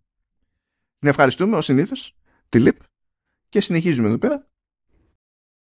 Τώρα μπορείς με τον εκνευρισμό σου να απλωθείς και να μας σχολιάσεις για το, για το Spark. Το Spark για ποιον δεν θυμάται έτσι είναι ένα αλλακτικό mail client πέρα από τους default τέλος πάντων θέλω να πω. Ε, έτσι. Και ο οποίος σχετικά πρόσφατα έκανε τη μετάβαση σε τι, δεν θυμάμαι τη γλώσσα πλέον, το, το σύστημα τώρα που αλλάξανε. Δεν είναι πλέον αυτό που λέμε native, είναι, πώς τη λένε, όχι web app, αλλά πώς, πώς το λένε, δεν θυμάμαι πώς το λένε το, το σύστημα που τι, Electron. χρησιμοποιούν. Δεν, νομίζω είναι Electron, γιατί υποτίθεται ότι κάνανε μια μετάβαση, δηλαδή αλλάξαν ουσιαστικά όλο το client που γνωρίζαμε μέχρι τότε, ε, κυρίως για να μπορούν να, κάνουν, να το φέρουν και σε άλλες πλατφόρμες, το, να, να, το φέρουν πιο εύκολα, να το φέρουν πιο εύκολα και να το κάνουν update κτλ. Mm. Οπότε υπήρχε ένα, μια γκρίνια τότε γιατί δεν το... Δεν την πολύ αγαπάνε αυτή τη μετάβαση γενικότερα σε όλες τις εφαρμογές, όχι μόνο στο, στο Spark. Και εσύ νομίζω δεν προτιμάς τέτοιου είδους εφαρμογές. Ναι, δεν είμαι super ε, fan γενικά της φάσης. Φά, φάγανε και μια ιδιαίτερη γκρίνια και από μένα. Παραδόξου που εγώ δεν γκρινιάζω γενικά. ε, εν τω μεταξύ ψάχνω να βρω ένα setting που έχω φτιάξει στο, στο Mac Mini και δεν το βρίσκω στο. Να το αλλάξω στο αυτό. Ναι. Ε, λοιπόν, ε, είχαν φάει μια γκρίνια γιατί όταν έσκασε μύτη το λεγόμενο Spark Desktop στο, η, η, το παράξενο ότι παρά τη μετάβαση οι εφαρμογές σε iOS και iPadOS ουσιαστικά δεν αλλάξανε. Αλλάξανε λειτουργίες και τέτοια τα διάφορα του, της καινούργιας ας πούμε έκδοσης αλλά ε, μείναν αυτές που ξέρουν, αυτές που ξέρουμε όσοι χρησιμοποιούμε την εφαρμογή. Ε, όμως η εφαρμογή για Mac που λέγεται πλέον Spark Desktop ε, βγήκε, είναι τελείως καινούργια εφαρμογή και όταν βγήκε και εξού και η γκρίνια ε, της λείπανε πάρα πολλά πράγματα από τις προηγούμενες εκδόσεις. Ε, και γι' αυτό το λόγο είχα πει τότε ότι παρόλο που γενικά ε, το χρησιμοποιώ σαν email client κτλ. Ε, είπα θα περιμένω ε, να μπει τουλάχιστον ένα από αυτά τα πράγματα που λείπουν, τα οποία μου, ας το πούμε, μου κόβαν τα χέρια σε επίπεδο workflow κτλ. Το οποίο ε, το βάλανε, το προσθέσανε πριν από λίγες ημέρες που κάνανε ένα τελευταίο update. Νομίζω ένα πρώτο τελευταίο γιατί το βγήκε και ένα ε, λίγο πριν. Ε, fixing κτλ. Ε, οπότε είπα ξανά να, να το εγκαταστήσω και αυτή τη φορά ε, το, είπα θα το χρησιμοποιήσω κιόλας. Θα κάνω δηλαδή το, το, θα τολμήσω να το, να, το, να, να, να, βάλω στην άκρη το παλιό client και να χρησιμοποιήσω το καινούριο για τη δουλειά για να δω πράγματα, ξέρεις, να δω σε τι φάση βρίσκεται, τι με ενοχλεί ακόμα, τι λείπει, τι θα ήθελα κτλ. Ε, η αλήθεια είναι ότι το έχω λίγες μέρες έτσι ενεργό και έχω, έχω σημειώσει λίγα πραγματάκια έτσι να μην κάνουμε τώρα ολόκληρη ανάλυση. Ε, κάποια από αυτά, είναι, είναι, έχω κάποια θετικά και κάποια αρνητικά. Ε, να πω πρώτα, επειδή είχα πει την προηγούμενη φορά ότι μου φαίνεται λίγο πιο αργό στο λάπτοπ, το οποίο λάπτοπ είναι και αρχαίο.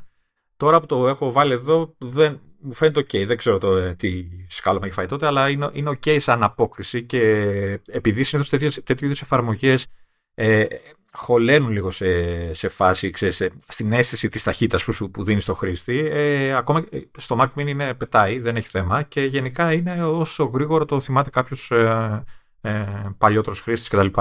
Οπότε θεωρητικά σε θέμα ταχύτητας ε, έχουν ψηλοκαταφέρει αυτό που, που, που, περιμέναμε να είναι, δηλαδή τουλάχιστον ε, εφάμιλο του προηγούμενου client. Οπότε ουσιαστικό θέμα σε, σε εκείνο το πράγμα δεν έχουμε με την καινούργια έκδοση, η οποία ε, πληροφοριακά είναι η 3.4.1, η τελευταία backfixing ουσιαστικά. 3.4 νομίζω ήταν αυτή που έβαλε το, το feature που θα σας πω.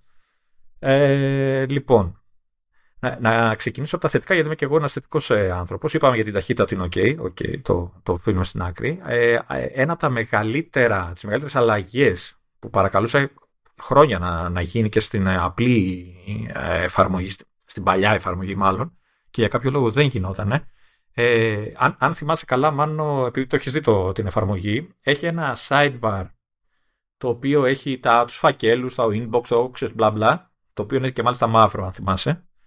Ε, η παλιά εφαρμογή μιλάω τώρα. Ε, δίπλα είχε τη, το, το πλαίσιο με τη λίστα με τα email σου, έτσι, συνοπτικά.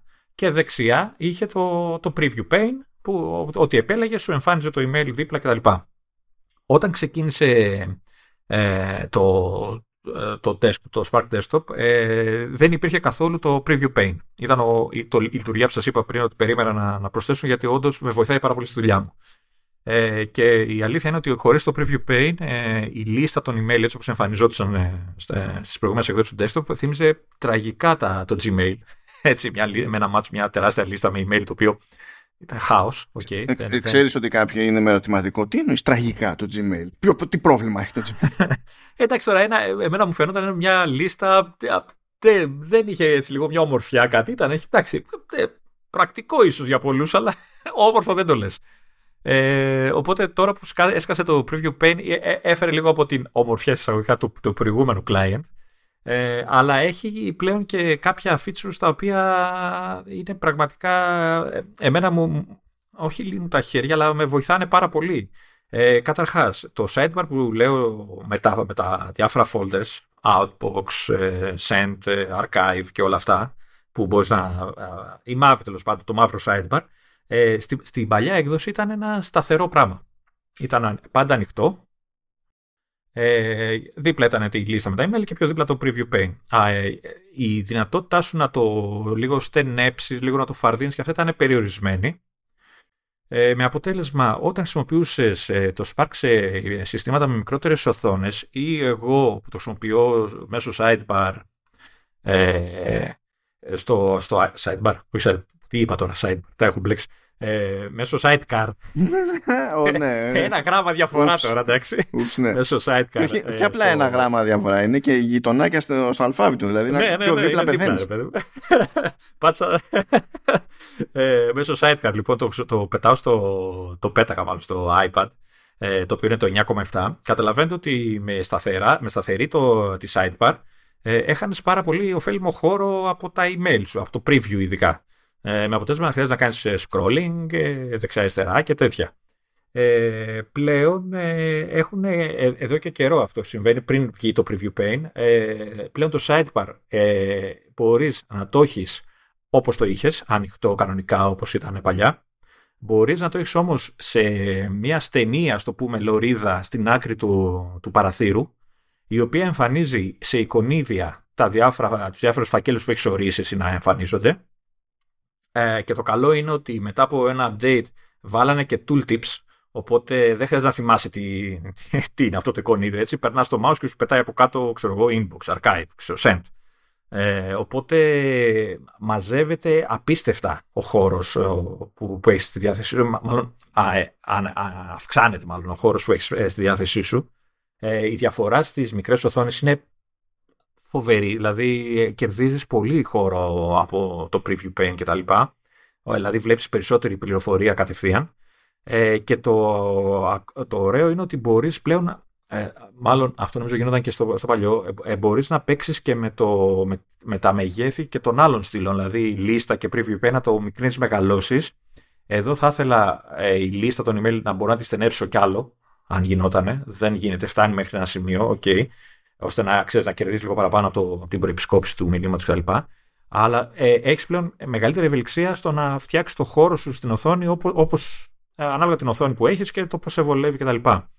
Αυτό από, από μόνο του ε, πραγματικά κάνει την καινούργια έκδοση είναι άξια, άξια χρήσης. για μένα τουλάχιστον. Ε, το άλλο που, που αλλάξανε ε, από την παλιά έκδοση είναι, έχει να κάνει με, το, με τον editor. Όταν απαντάς, γράφεις, ε, στέλνεις καινούριο μήνυμα κτλ. Που παλιά, ε, μόλις έλεγες ο reply ή new ξέρω, email, ε, σου άνοιγε full screen ουσιαστικά. Δηλαδή έπιανε όλη την οθόνη της εφαρμογής το, το παράθυρο και έγραφες το email σου κτλ. κτλ. Πλέον έχεις δύο επιλογές. Έχεις την επιλογή ε, αυτή, full screen. Α, συγγνώμη, έκανα είδες βλακίες τώρα. Ε, να γυρίσω λίγο στο sidebar και να πω ότι πέρα ότι το μικραίνεις και το, εξαφανί, το ελαχιστοποιείς κτλ., έχεις τη δυνατότητα να το εμφανίζεις προσωρινά. Έτσι, pop-in, pop-up, έτσι, να εμφανίζεται για λίγο και μετά να φεύγει πάλι πίσω, ή να το κάνεις lock και να είναι όπως παλιά. Επιστρέφουμε τώρα στο καινούριο. ε, λοιπόν, έχεις πλέον δύο επιλογές για, το, για τον editor. Ο, η μία είναι η, παλιά, full screen, μπαίνεις μέσα και ανοίγει όλο το παράθυρο. Οπότε προφανώς υπάρχουν άνθρωποι που το, που το βολεύονται έτσι, γιατί προφανώς εστιάζεις καλύτερα ε, στο email που γράφεις κτλ. Αλλά έχεις πλέον και compact view που θυμίζει λίγο το Gmail. έως πολύ. Ε, το οποίο ουσιαστικά ανοίγει ένα μικρό παράθυρο κάτω δεξιά, στο οποίο γράφεις, κάνεις run κτλ. Έχεις την επιλογή να διαλέξεις τι θα εμφανίζεται την ώρα που κάνεις reply, forward κτλ. Για κάποιο λόγο δεν σου έχει αυτή την επιλογή για τα new email. Στα new email για κάποιο λόγο ανοίγει κατευθείαν full screen. Δεν ξέρω γιατί το έχουν έτσι και δεν έχουν κάποια επιλογή να μπορείς να επιλέξει και εκεί να κάνεις compact. Μπορεί να είναι έλλειψη, μπορεί να είναι οτιδήποτε.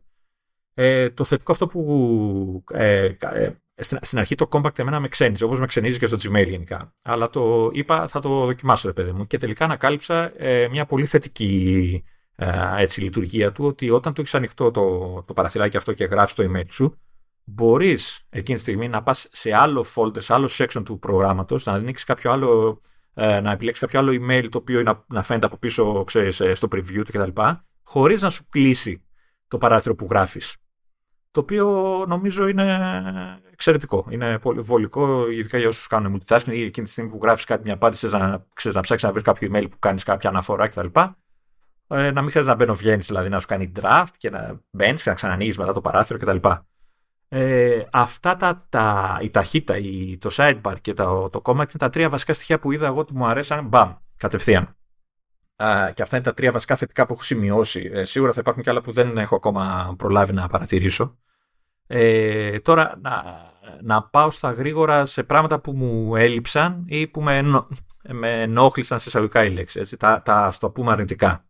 Ε, ένα, ε, μία από τις, από τις λειτουργίες του παλιού, του, του παραδοσιακού ή και του, του Spark σε mobile τέλος πάντων ε, ε, που μου άρεσε εμένα πάρα πολύ ήταν η δυνατότητα που, έχει, που είχες στο κουμπί το send send το email την που το γράφεις, είχε ένα, ένα έτσι ε, pop-up menu, το οποίο είχε την επιλογή να το κάνει send, οπότε έστελνες το email κανονικά, ή send and archive, όπου έστελνε το email και μετά έφευγε αυτό το email που το, αυτό που απαντούσες, ας πούμε, και πήγαινε στην αρχιοθέτηση, στο φάκελο που έχεις, ξέρω εγώ, για να, φεύγει, ώστε να αδειάσεις σιγά σιγά το inbox. Ε, αυτή η επιλογή ε, από προεπιλογή δεν είναι ενεργοποιημένη στο καινούριο Spark. Ε, και βασικά στο κουμπί δεν έχεις τέτοιο, τέτοιο pop-up. Ε, στην αρχή είχα ξενερώσει γιατί έχω συνηθίσει να, να απαντάω και να φεύγει το email ώστε ξέρεις, να θεωρώ ότι ε, το, να είναι σαν task ε, manager. Δηλαδή, απάντησα, έφυγε το email, πήγε εκεί που, που αρχιοθετείται, πάμε στο επόμενο. Ευτυχώς, αυτή ήταν η, η ρύθμιση που έψαχνα πριν, ε, έχεις τη δυνατότητα να το ρυθμίσεις από τα settings και να πεις ότι ξέρω εγώ δεν θα είναι send, θα είναι send archive. Δυστυχώς έτσι βέβαια, από τη μία έχεις τη λειτουργία, από την άλλη δεν έχεις την ευκολία του ε, θέλω κάποιο mail να μην το κάνω archive αμέσως. Έτσι, οπότε πάω από το κουμπάκι αλλάζω. Ε, τουλάχιστον έχεις τη βασική λειτουργία. Ε, ελπίζω να το προσθέσουν αργότερα γιατί πραγματικά μου κάνει εντύπωση που δεν το έχουν βάλει. Γιατί είναι κάποια πράγματα που ε, τα έχεις πετύχει και ξαφνικά τα, τα αφήνεις απ' έξω, ρε παιδί μου.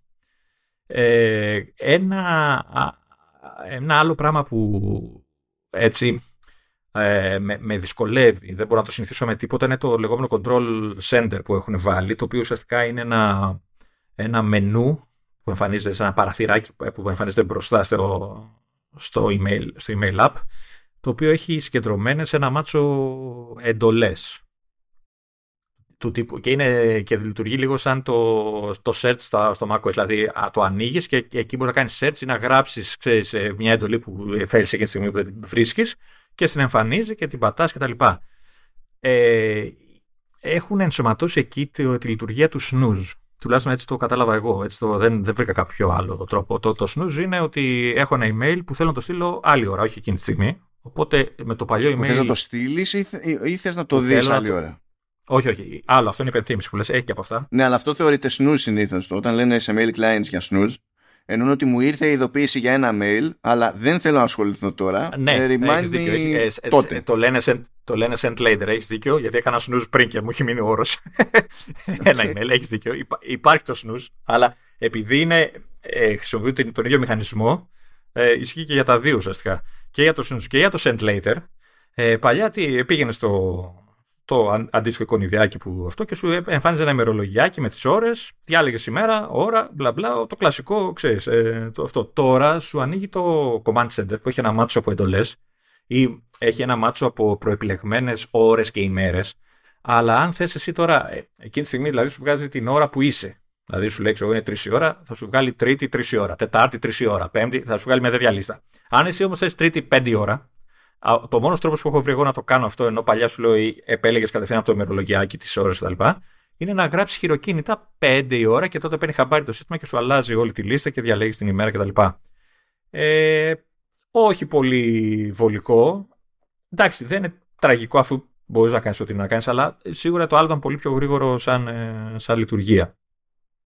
Ε, μεγάλη έλλειψη, περνάμε τώρα σε επόμενο, μεγάλη έλλειψη ε, οι χειρονομίες, τα, τα swipes μάλλον που είχε το, το παλιό ε, Spark που νομίζω το είχαν κάνει και ψηλοδιάσημο γιατί έκανες swipe αριστερά και μάλιστα είχες και τη δυνατότητα να επιλέξεις, είχες από δύο swipe σε κάθε μεριά, αριστερά ή δεξιά, μεγάλο ή μικρό. Και ανάλογα με το ποιο έκανες, και μια, όριζες και μια αντίστοιχη λειτουργία. Δηλαδή, μπορεί να έχει swipe δεξιά μικρό και να έκανε ξέρω εγώ, archive ή πιο μεγάλο send ή delete, ξέρω εγώ, ή τέλος πάντων ό,τι άλλο ήθελες κτλ. Δεν υπάρχουν καθόλου swipes, τουλάχιστον δεν έχω βρει καθόλου. Έχει εννοείται shortcuts keyboard, έχει κονιδιάκια που κάνουν όλες αυτές τις λειτουργίες που κάνουν τα swipes, αλλά μου κάνει εντύπωση που δεν, ε, που, που δεν έχουν κάτι να, να τα φτιάξουν. Ελπίζω ότι είναι και αυτό από τις ε, λειτουργίες που θα, που θα βάλουν αργότερα. Η ίδια μεγάλη έλλειψη είναι και το ημερολόγιο. Παλιά είχε calendar μέσα το, το Spark, οπότε μπορούσες να κάνεις μέσα από το Spark να, ξέρεις, να βάλεις κάποιο event που σου ήρθε εκεί στο email, οτιδήποτε. Ε, αυτό έχουν πει ότι θα, ακόμα δεν. Και μια μικρή λεπτομέρεια που ανακάλυψα δουλεύοντας ε, και η οποία με βόλευε πολύ στο προηγούμενο Spark και τώρα δεν, δεν, δεν δουλεύει, δεν μου βγάζει error εμένα. Ε, υπήρχαν πολλές φορές που ήθελα να στείλω ένα email με ένα συνημένο. Okay. Ε, το συνημένο αυτό όμως πολλές φορές ήταν φάκελος, με πολλά αρχεία μέσα κτλ. Ε, το Spark λοιπόν σου, επέτρεπε να κάνεις το εξή, το παλιό το Spark. Σου έπαιρνες το φάκελο όπως ήταν, το πέταγες στο Spark, το έκανε μόνο του zip και κατευθείαν συνημένο και το στέλνες. Πλέον δεν λειτουργεί αυτό. Δηλαδή όταν του πετάς φάκελο σου βγάζει error. Θα το βάλουν αυτό αργότερα, δεν ξέρω. Ελπίζω, γιατί είναι και αυτό βολικό. Ε, και αυτά, αυτά έχω προλάβει να δω αυτές τις μέρες. Ε, ξέρεις, τα είπα λίγο στα γρήγορα, δεν ξέρω αν ε, ήμουν ok. Ε, κατά τα άλλα, νομίζω, σαν τελική έτσι, εικόνα, ότι εντάξει, έχουμε και μια εμπιστοσύνη στην εταιρεία ότι δεν τα παρατάει εύκολα κτλ. Και, και ότι γενικά έχει μια εμπειρία γενικότερη σε εφαρμογέ κτλ. Ε, νομίζω ότι έχει αρχίσει να μπαίνει σε, στο σωστό δρόμο παρά την κρίνια στην αρχή. Έχει αρχίσει να βάζει δηλαδή βασικές λειτουργίες. Θέλω να πιστεύω θα βάλει κι άλλα. Γιατί πλέον ε, είναι και από τις εφαρμογές που βιοπορίζονται έτσι. Έχουν συνδρομές μέσα, έχουν διάφορα features με συνδρομές κτλ. Ε, οπότε, ναι, όσοι θέλετε κάποιο εναλλακτικό ή δεν σας, θεωρείτε ότι δεν σας βολεύει το mail από τη Apple ή όποιο άλλο είναι, τέλος πάντων θέλετε να δοκιμάσετε κάποια άλλη εφαρμογή, νομίζω ότι πλέον το Spark σε όποια του μορφή είναι αρκετά σόι.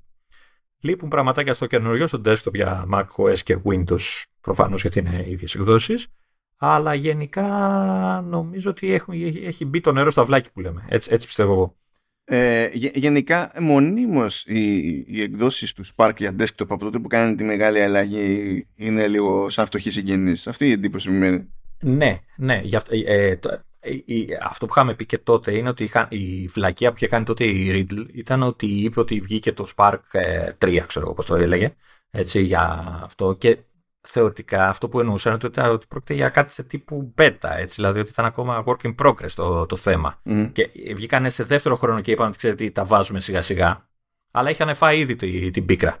Ε, τώρα με, με, το τελευταίο update ε, ε, δείχνει να, να κλείνει, ξέρεις, η ψαλίδα αρχίζει, αρχίζει να κλείνει, ρε παιδί μου. Δηλαδή τα, τα βασικά πράγματα έχουν αρχίσει να, να, να εμφανίζονται δηλαδή πάλι ξανά. Εντάξει, αλλά κάνανε τη στροφή τώρα που κάνανε και mm. ήταν ανέτοιμοι τότε.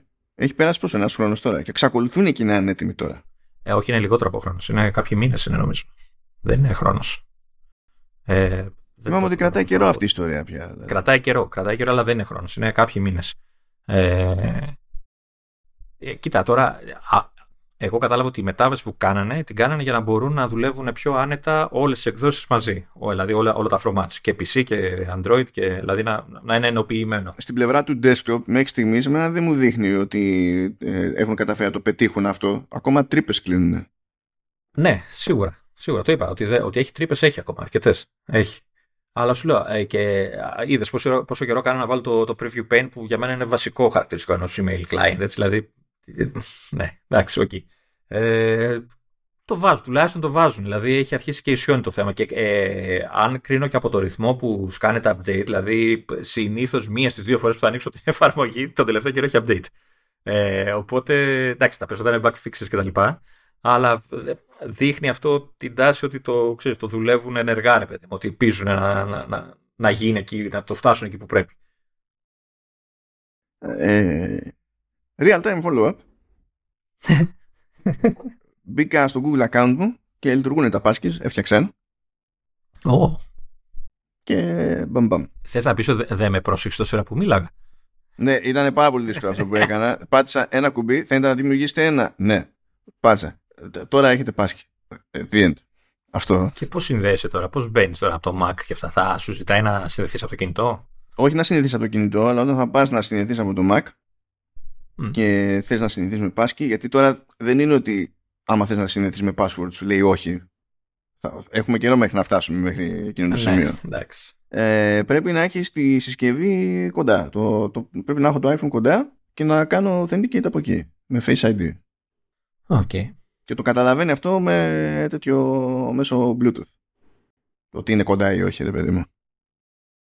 Και τώρα ξαφνικά θυμήθηκα.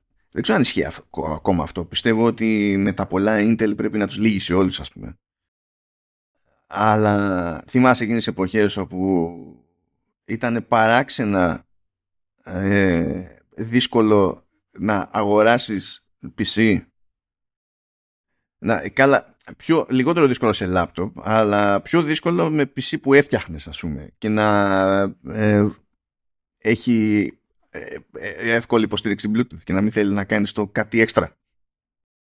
Ε, ναι, το θυμάμαι και το PC που έχω εγώ δεν έχει Bluetooth, το οποίο είναι αρχαίο βέβαια, έτσι. έτσι πρέπει να βάλεις κάρτα ή κάποιο dongle από πίσω στο USB, ας πούμε, για να έχει Bluetooth.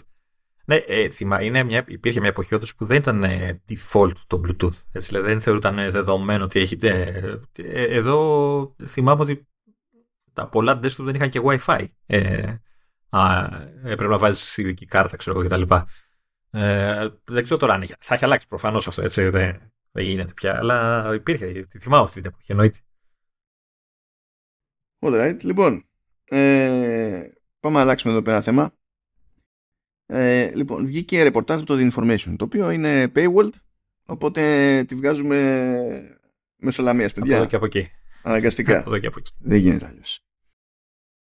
Λοιπόν, υποτίθεται ότι ε, επαναλαμβάνει κάποια πράγματα που έχουν ξανακούσει και από ρεπορτάζ νομίζω το New York Times ένα μήνα πριν, αλλά ε, συμπληρώνει άλλα πράγματα για το τι παίζει στο ιστορικό της Apple ε, περί AI, το, τι γίνεται τώρα στην εποχή που έχουν εξαπατωθεί διάφορες εταιρείες και πρώτη από όλους η Microsoft που δηλαδή πραγματικά αν μπορούσε να βάλει AI στο φραπέ θα, θα έβαζε. Η Microsoft ανακοινώνει ενσωμάτωση του, του, του, του, του AI, τέλος πάντων των Large Language Models που είναι πιο συγκεκριμένη περίπτωση, ε, οπουδήποτε μπορεί να σκεφτεί. δηλαδή είναι αυτό. Στο, στο φραπέ, ρε φίλε. δηλαδή τι θα κάνει στο φραπέ ακριβώς το AI. Δεν με νοιάζει. Σημασία έχει αν μπορούν αυτοί να βρουν τρόπο να στο χρεώσουν. Αν μπορούν να βρουν τρόπο να στο χρεώσουν, θα το βάλουν και στο φραπέ. Ε, και τέλος πάντων λέγονται διάφορα πράγματα ε, και καλά περί εσωτερικής κόντρα σε διάφορα επίπεδα, το τι ρόλο παίζει η, ε, η φάση με, με Siri, πώς συνδέονται αυτά τα πράγματα κτλ. Είναι λίγο σκόρπιες οι πληροφορίες από διαφορετικές πηγές, άλλα έχει ξεχωρίσει ένας αυτογράφος σημαντικά, άλλα έχει ξεχωρίσει άλλος αυτογράφος ως ε, επισηματικά. Είναι λίγο χαμούλης η, η φάση εδώ πέρα. Αλλά θα προσπαθήσουμε να μαζέψουμε τα, τα points. Διότι από τη μία έχουμε Siri που είναι ένα ζήτημα από μόνο του και από την άλλη έχουμε την πολύ πιο πρόσφατη έκρηξη τέλος πάντων με μεγάλα language models την όλη φάση με ChatGPT ε, την επιρροή της, ε, της OpenAI το μπάσιμο της Microsoft το πανικό της Google και διάφορα τέτοια. Γιατί δεν μπορούσαν να πούν το ChatGPT, GTP ή γουτουπού τέλος πάντων. Ε, γιατί είμαστε μικρή αγορά και δεν αξίζει τη θυσία. Θα είναι αυτό. Ε, anyway. Λοιπόν, ε, το ότι έχει πρόβλημα PC εδώ και χρόνια το ξέρουμε ότι έχει πρόβλημα έτσι κι αλλιώς. Αυτό που περιγράφει το άρθρο είναι ότι υπήρχαν διαφορετικές εσωτερικές προσεγγίσεις ε, στο, στο group της Siri και τρέχανε δύο διαφορετικά projects ώστε να προσπαθήσουν να βελτιώσουν τη Siri και τα λοιπά και τελικά κέρδισε αυτό που είδαμε ότι έγινε ότι μεταφέρθηκαν διάφορες διεργασίες της Siri ε, on device και δεν χρειάζονται σύνδεση με servers για να λειτουργήσουν. Όχι όλες όμως και μερικές παραμένουν κομικά off device. Ε, π.χ. Ε, δεν έχει σημασία αν έχεις αγορασμένη μουσική στην εφαρμογή music και είναι εκεί κατεβασμένη ε, το query για την αναπαραγωγή της μουσικής που ήδη έχεις στη συσκευή σου ε, περνάει αναγκαστικά από το web και μέσω Apple Music και όχι μόνο αυτό, αν την έχεις τη μουσική στη συσκευή σου, ε, την έχει γραμμένη το, το σύστημα όταν ζητήσεις τέλος πάντων αναπαραγωγή από το Siri και την τραβάει από το Apple Music και κάνει stream. Δηλαδή, αυτό, αυτά ισχύουν μετά τη βελτίωση. Ε, δεν λέμε τώρα τι καταλαβαίνει η Siri, είναι ότι έστω ότι κατάλαβε. Μετά πάλι χάος, ξέρω εγώ, σε διάφορα επίπεδα, σε διάφορα domains. Ε, έχουμε ξανακούσει ότι το σύστημα της Siri ήταν ένας τεράστιος αχταρμάς από, ε, από πληροφορίες, λέξεις κτλ. Ε, προκύπτουν εδώ κάποιες, κάποιες νέες μικροπληροφορίες του στυλ ε, δεν θέλει να αφήνει πράγματα στην τύχη η Apple και πολλές φορές, ε, πολλές φορές έχει, έχει writing team για τις ατάκες στη Siri. Ε, δεν, ε, δεν προτιμά μέχρι στιγμής την αυτόματη του σύνθεση ας πούμε και τέτοια και ότι γενικά με τον ερχομό των μεγάλων language models ε, τρώνε ένα σκάλωμα στην Apple διότι ε, φαίνεται ότι αυτά τέλος πάντων που θεωρούνται παιδικές ασθένειες εκεί έξω που μπορεί να κάνει και να σου λέει να σου απαντάει κάποιο τέτοιο μοντέλο κάτι που είναι μπούρδα και άμα είναι, άμα είναι απλά ανακρίβεια λες πάει και έρχεται είναι ανακρίβεια να στο λέει με στυλ με ύφος εκατό καρδιναλίων. Οπότε μπορεί να το φας άμα δεν κάνεις εσύ το έξτρα ψάξιμο. Οπότε, αν εσύ να κάνεις το έξτρα ψάξιμο, τι κέρδισες από την όλη διαδικασία; OK, okay. τέλος πάντων. Ε, δεν είναι ότι συμβαίνει γενικά, όλη την ώρα, απλά υπάρχουν τέτοιες περιπτώσεις που μειώνουν την αξιοπιστία ε, της όλης προσέγγισης ή σου λέει ότι εγώ δεν θέλω να ανοιχτώ σε τέτοιου είδους μοντέλα και να καταλήξω σε κάτι χαζά σενάρια τα λεγόμενα hallucinations του, του AI που εκεί στο, στο άνοιγμα το μεγάλο που έκανε η Microsoft με chat GTP, GTP ορίστε το είπα, GPT ε, και λοιπά ε, κατάφερε δημοσιογράφος ας πούμε σε συζήτηση με, με, με AI με το, με το Bing να του προτείνει το Bing να χωρίσει τη γυναίκα του ας πούμε και κάτι τέτοια. Σου λέει αυτά πρώτα απ' όλα δεν είναι χρήσιμα. Δεύτερον δεν τα θέλουμε. Τρίτον άμα χρεωθούμε αυτές τις ιστορίες τα media εμάς δεν θα, θα σας αντιμετωπίσουν όπως η Microsoft. Όπως τη Microsoft Εμείς τα, είναι, τα καταστρέψαμε όλα, ήρθε το τέλος του κόσμου κτλ. Και γενικά όλα αυτά τα χρόνια μέχρι στιγμής δεν είναι ότι δεν κάνει τίποτα με machine learning και τα συναφή η Apple, απλά φροντίζει να είναι συμπληρωματικό και να είναι ευκολία στο σύστημα εδώ και εκεί. Που μπορεί να είναι το, το, το ξεπατήκωμα στις φωτογραφίες, Μπορεί να είναι η αναγνώριση διαφορετικών θεμάτων στις φωτογραφίες. Μπορεί να είναι ε, ο τρόπος με τον οποίο οργανώνονται ή μαζεύονται ε, αποτελέσματα σε αναζητήσεις στο spotlight. Είναι πράγματα που δεν τα βλέπεις και λες ναι αυτό έχει κάτι συγκεκριμένο σε AI από πίσω δηλαδή άσχετα με το είναι, είναι τόσο σε πρακτικό επίπεδο η συνεισφορά που ε, δεν παίρνεις χαμπάρι ότι έχει να κάνει με, με AI λένε τώρα εντωμεταξύ διάφοροι που έφυγαν γιατί αυτές είναι οι πηγές του information έφυγαν από την Apple και πήγανε αρκετοί από ό,τι φαίνεται στην Google και γενικά πήγανε σε μεριές όπου δίνουν περισσότερο πόνο πιο επιθετικά σε όλο αυτό το κομμάτι. Ε, κάπου είδα γραμμένο τέλος πάντων ότι σε κάποιες περιπτώσεις τους έκανε κουβέντα και ο ίδιος ο Κουκ αυτοπροσώπω για να προσπαθήσει να τους κρατήσει, αλλά σηκωθήκανε και φύγανε γιατί αυτοί θέλουν να πάνε πιο hardcore, παιδί μου, στην εξερεύνηση του νέου αυτού συνόρου. Και γίνεται μια συζήτηση τέλος πάντων για το κατά πόσο αυτό είναι υπέρ κατά της Apple λογικό ή όχι ε, ε, μπαίνει και σε ένα πλαίσιο του στυλ ο, όλος ο ανταγωνισμός τρέχει και η Apple μένει πίσω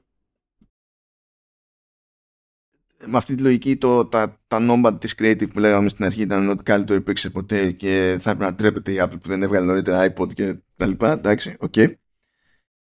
ε, και αυτό είναι που έχει λίγο ζουμί σαν σαν φάση, πιστεύω. Ναι, να, να. Κοίτα, επειδή βλέπω να κινούμε στο, με τον ίδιο τρόπο που κινείται και η Apple με το chat ε, GPT, ε, έχω μια, ένα δισταγμό, ένα, μια, δεν ξέρω, δεν, μια δυσπιστία απέναντι σε όλη αυτή, σε αυτή την έκρηξη που έχει γίνει. Εντάξει, έχει εννοείται ότι σε θεωρητικό επίπεδο έχει ένα τεράστιο ενδιαφέρον όλο αυτό, έτσι. Ναι, δεν είναι, δεν είναι τύπου NFT αυτό το πράγμα. Αυτό, αυτό δεν είναι φούσκα. Αυτό δεν είναι φούσκα. Ναι, ναι, όχι. Είναι, και, και σίγουρα θα δούμε πράγματα στο μέλλον, αλλά ε, δεν μου, βγαίνει, δεν μου βγάζει από το μυαλό ότι δεν θα αργήσουμε να ακούσουμε άρθρα του στυλ καταστραφήκαμε όλοι από το GPT. Ε, ότι ξέρεις, γίνανε πράγματα που τέλος πάντων ήδη δηλαδή υπάρχουν θέματα. Ε, ότι θα γίνει κάτι χοντρό, ρε παιδί μου. Αυτό φοβάμαι. Μέχρι να το ισιώσουν, έτσι, μέχρι να βρουν έναν τρόπο. Ε, και ίσως αυτό να, κάτι τέτοιο να φοβάται και, και η Apple και γι' αυτό δεν χώνεται τουλάχιστον ε, εμφανώς. Πίσω δεν ξέρεις τι, τι, κάνει κτλ. Mm-hmm. Ε, οπότε δεν την κακίζω στο ότι είναι διστακτική και ότι αργεί λίγο, κοιτάει να δει, ξέρεις, δοκιμάζει λίγο τα νερά, βλέπει πού πάει το πράγμα, τι, που χωλαίνει ώστε να μπορέσει να αποφύγει κακοτοπιές κτλ. Δεν την κακίζω. Ε, ε, εκεί που με ενοχλεί η Apple χρόνια τώρα είναι ότι ε, σαν εντύπωση τουλάχιστον δείχνει να έχει παρατήσει τελείως τη Siri. Ε, και δεν το λέω μόνο σε επίπεδο ανταγωνισμού ότι οι άλλοι βοηθοί είναι καλύτεροι, αλλά γενικά τη βλέπεις ότι σαν να, να, είναι στάσιμη, σαν να μην έχει ουσιαστικές. Ε, εντάξει, έκανε αυτές τις αλλαγές που είπες εσύ ότι κάποια πέρασαν on device κτλ.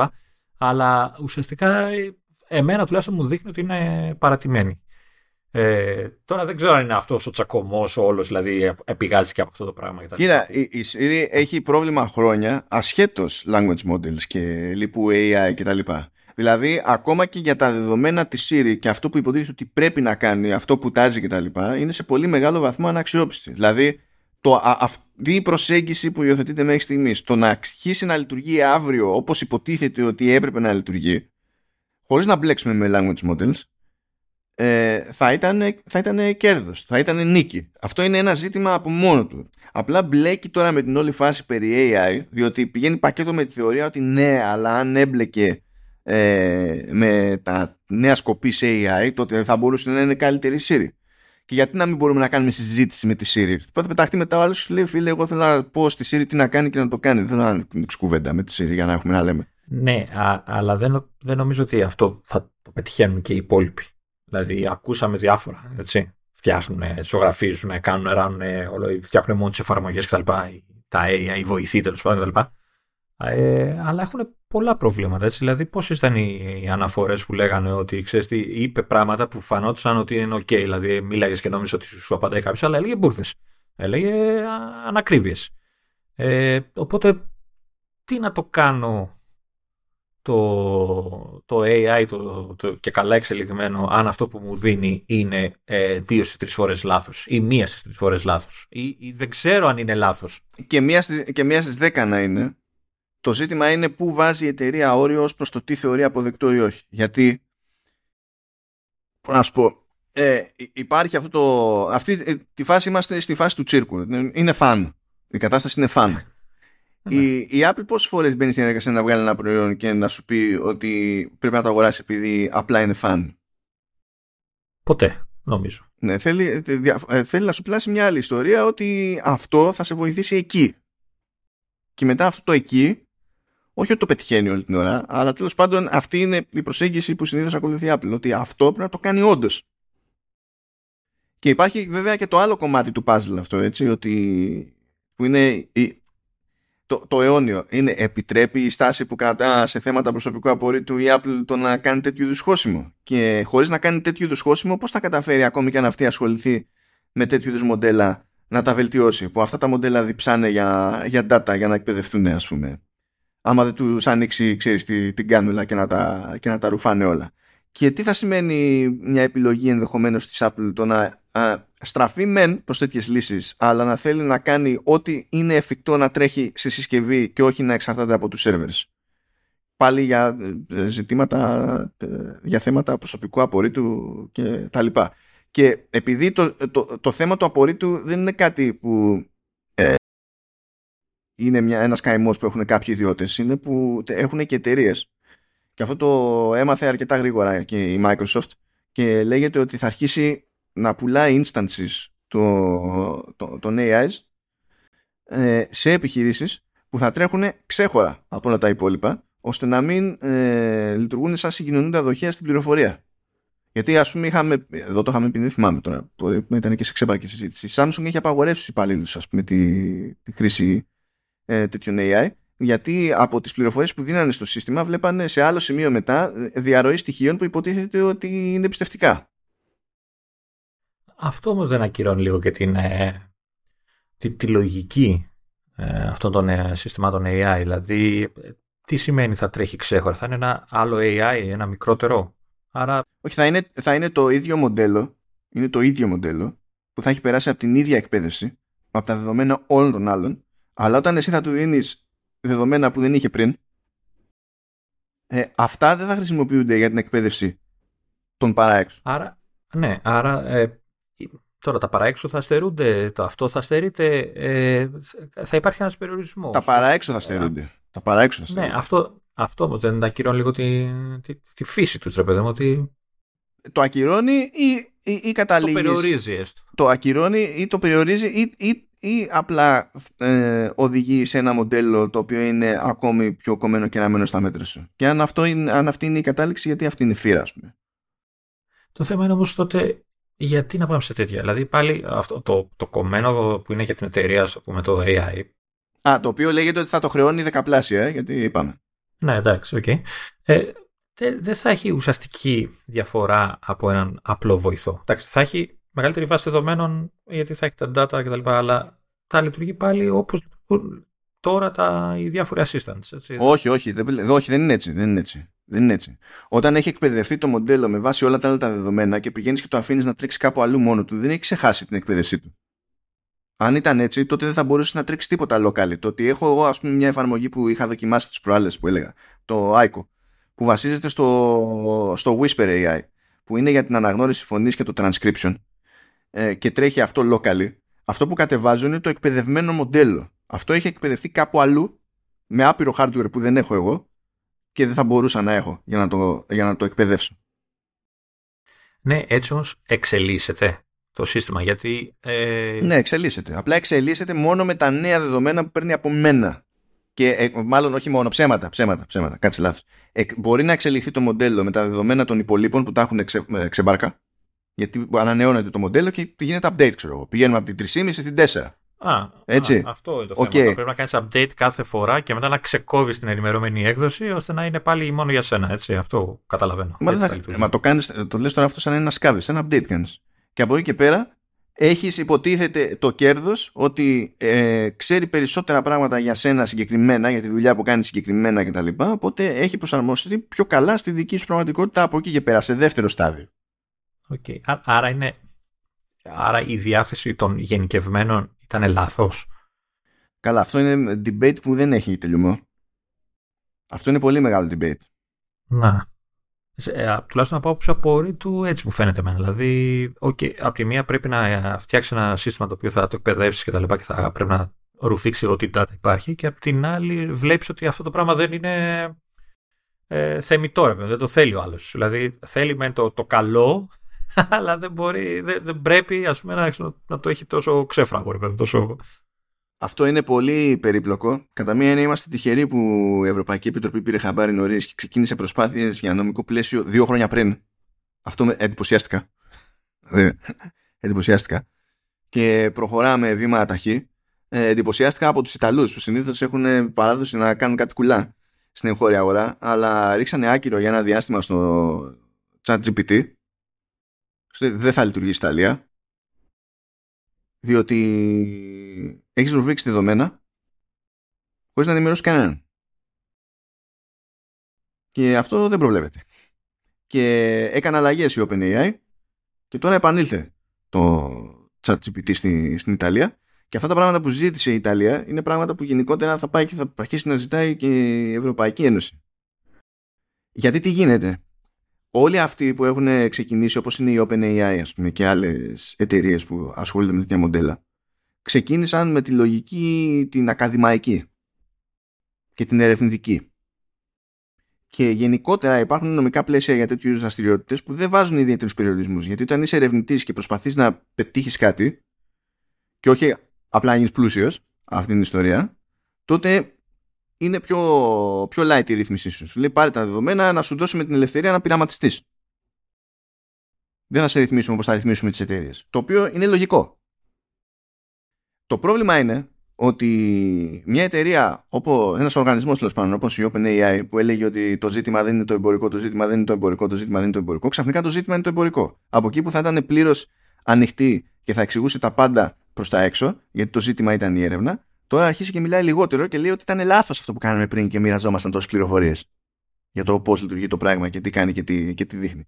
Χώθηκε η Microsoft, τρέχει πανικόβλητη η Google κτλ. Και, και τώρα στην ουσία έχουμε ένα μάτσο από μοντέλα που όταν ήταν ερευνητικά projects χρησιμοποίησαν δεδομένα που αν ήταν εμπορικά προϊόντα θα απαγορευόταν να χρησιμοποιήσουν. Και έχεις κάνει αυτό το στάδιο το ερευνητικό. Τα διατηρούν αυτά τα δεδομένα. Τι τα διατηρούν. Δεν χρειάζεται να τα διατηρήσουν. Ενώ τώρα που βγήκανε, που βγήκανε εμπορικά. Ρε, Όχι, δεν χρειάζεται να τα διατηρήσουν, αλλά αυτό δεν σημαίνει ότι ε, όταν το ζήτημα είναι το, το η εμπορική διάθεση έχουν δικαίωμα σε αυτά τα δεδομένα. Ναι. Δεν τους τα χρωστάει κανένας. Οπότε έχουμε ένα μάτσο μοντέλα που ξεκινήσανε ως ε, ερευνητικά projects που εκεί έχουν άλλη ελευθερία στη, ε, στη χρήση ε, δεδομένων και μετά έρχεται μια εταιρεία κάθετα από πάνω και λέει εγώ, εγώ δεν, δεν πήρα δεδομένα που δεν έπρεπε να πάρω. Απλά πήρα από αυτούς που το έχουν έτοιμο. Και στην ουσία καταλήγουμε στο ίδιο αποτέλεσμα. Και έχουν πάρει χαμπάρι ευτυχώς σχετικά νωρίς στην Ευρωπαϊκή Ένωση.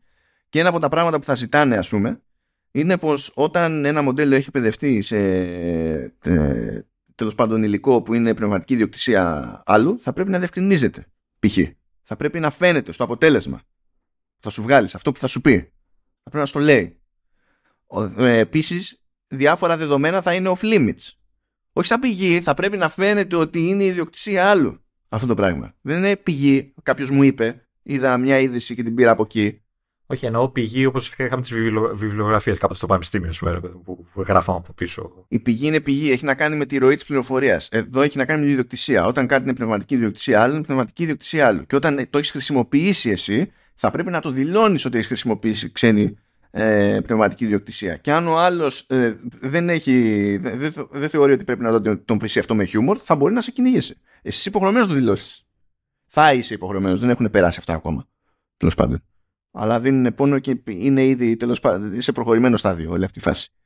Γι' αυτό λέω το debate αυτό είναι πάρα πολύ δύσκολο και φυσικά υπάρχει και η άλλη πτυχή έτσι, του άσχετα με το τι ρυθμίζεται, πώς ρυθμίζεται, πότε θα ρυθμιστεί, ποιες είναι οι καλές προθέσεις κτλ.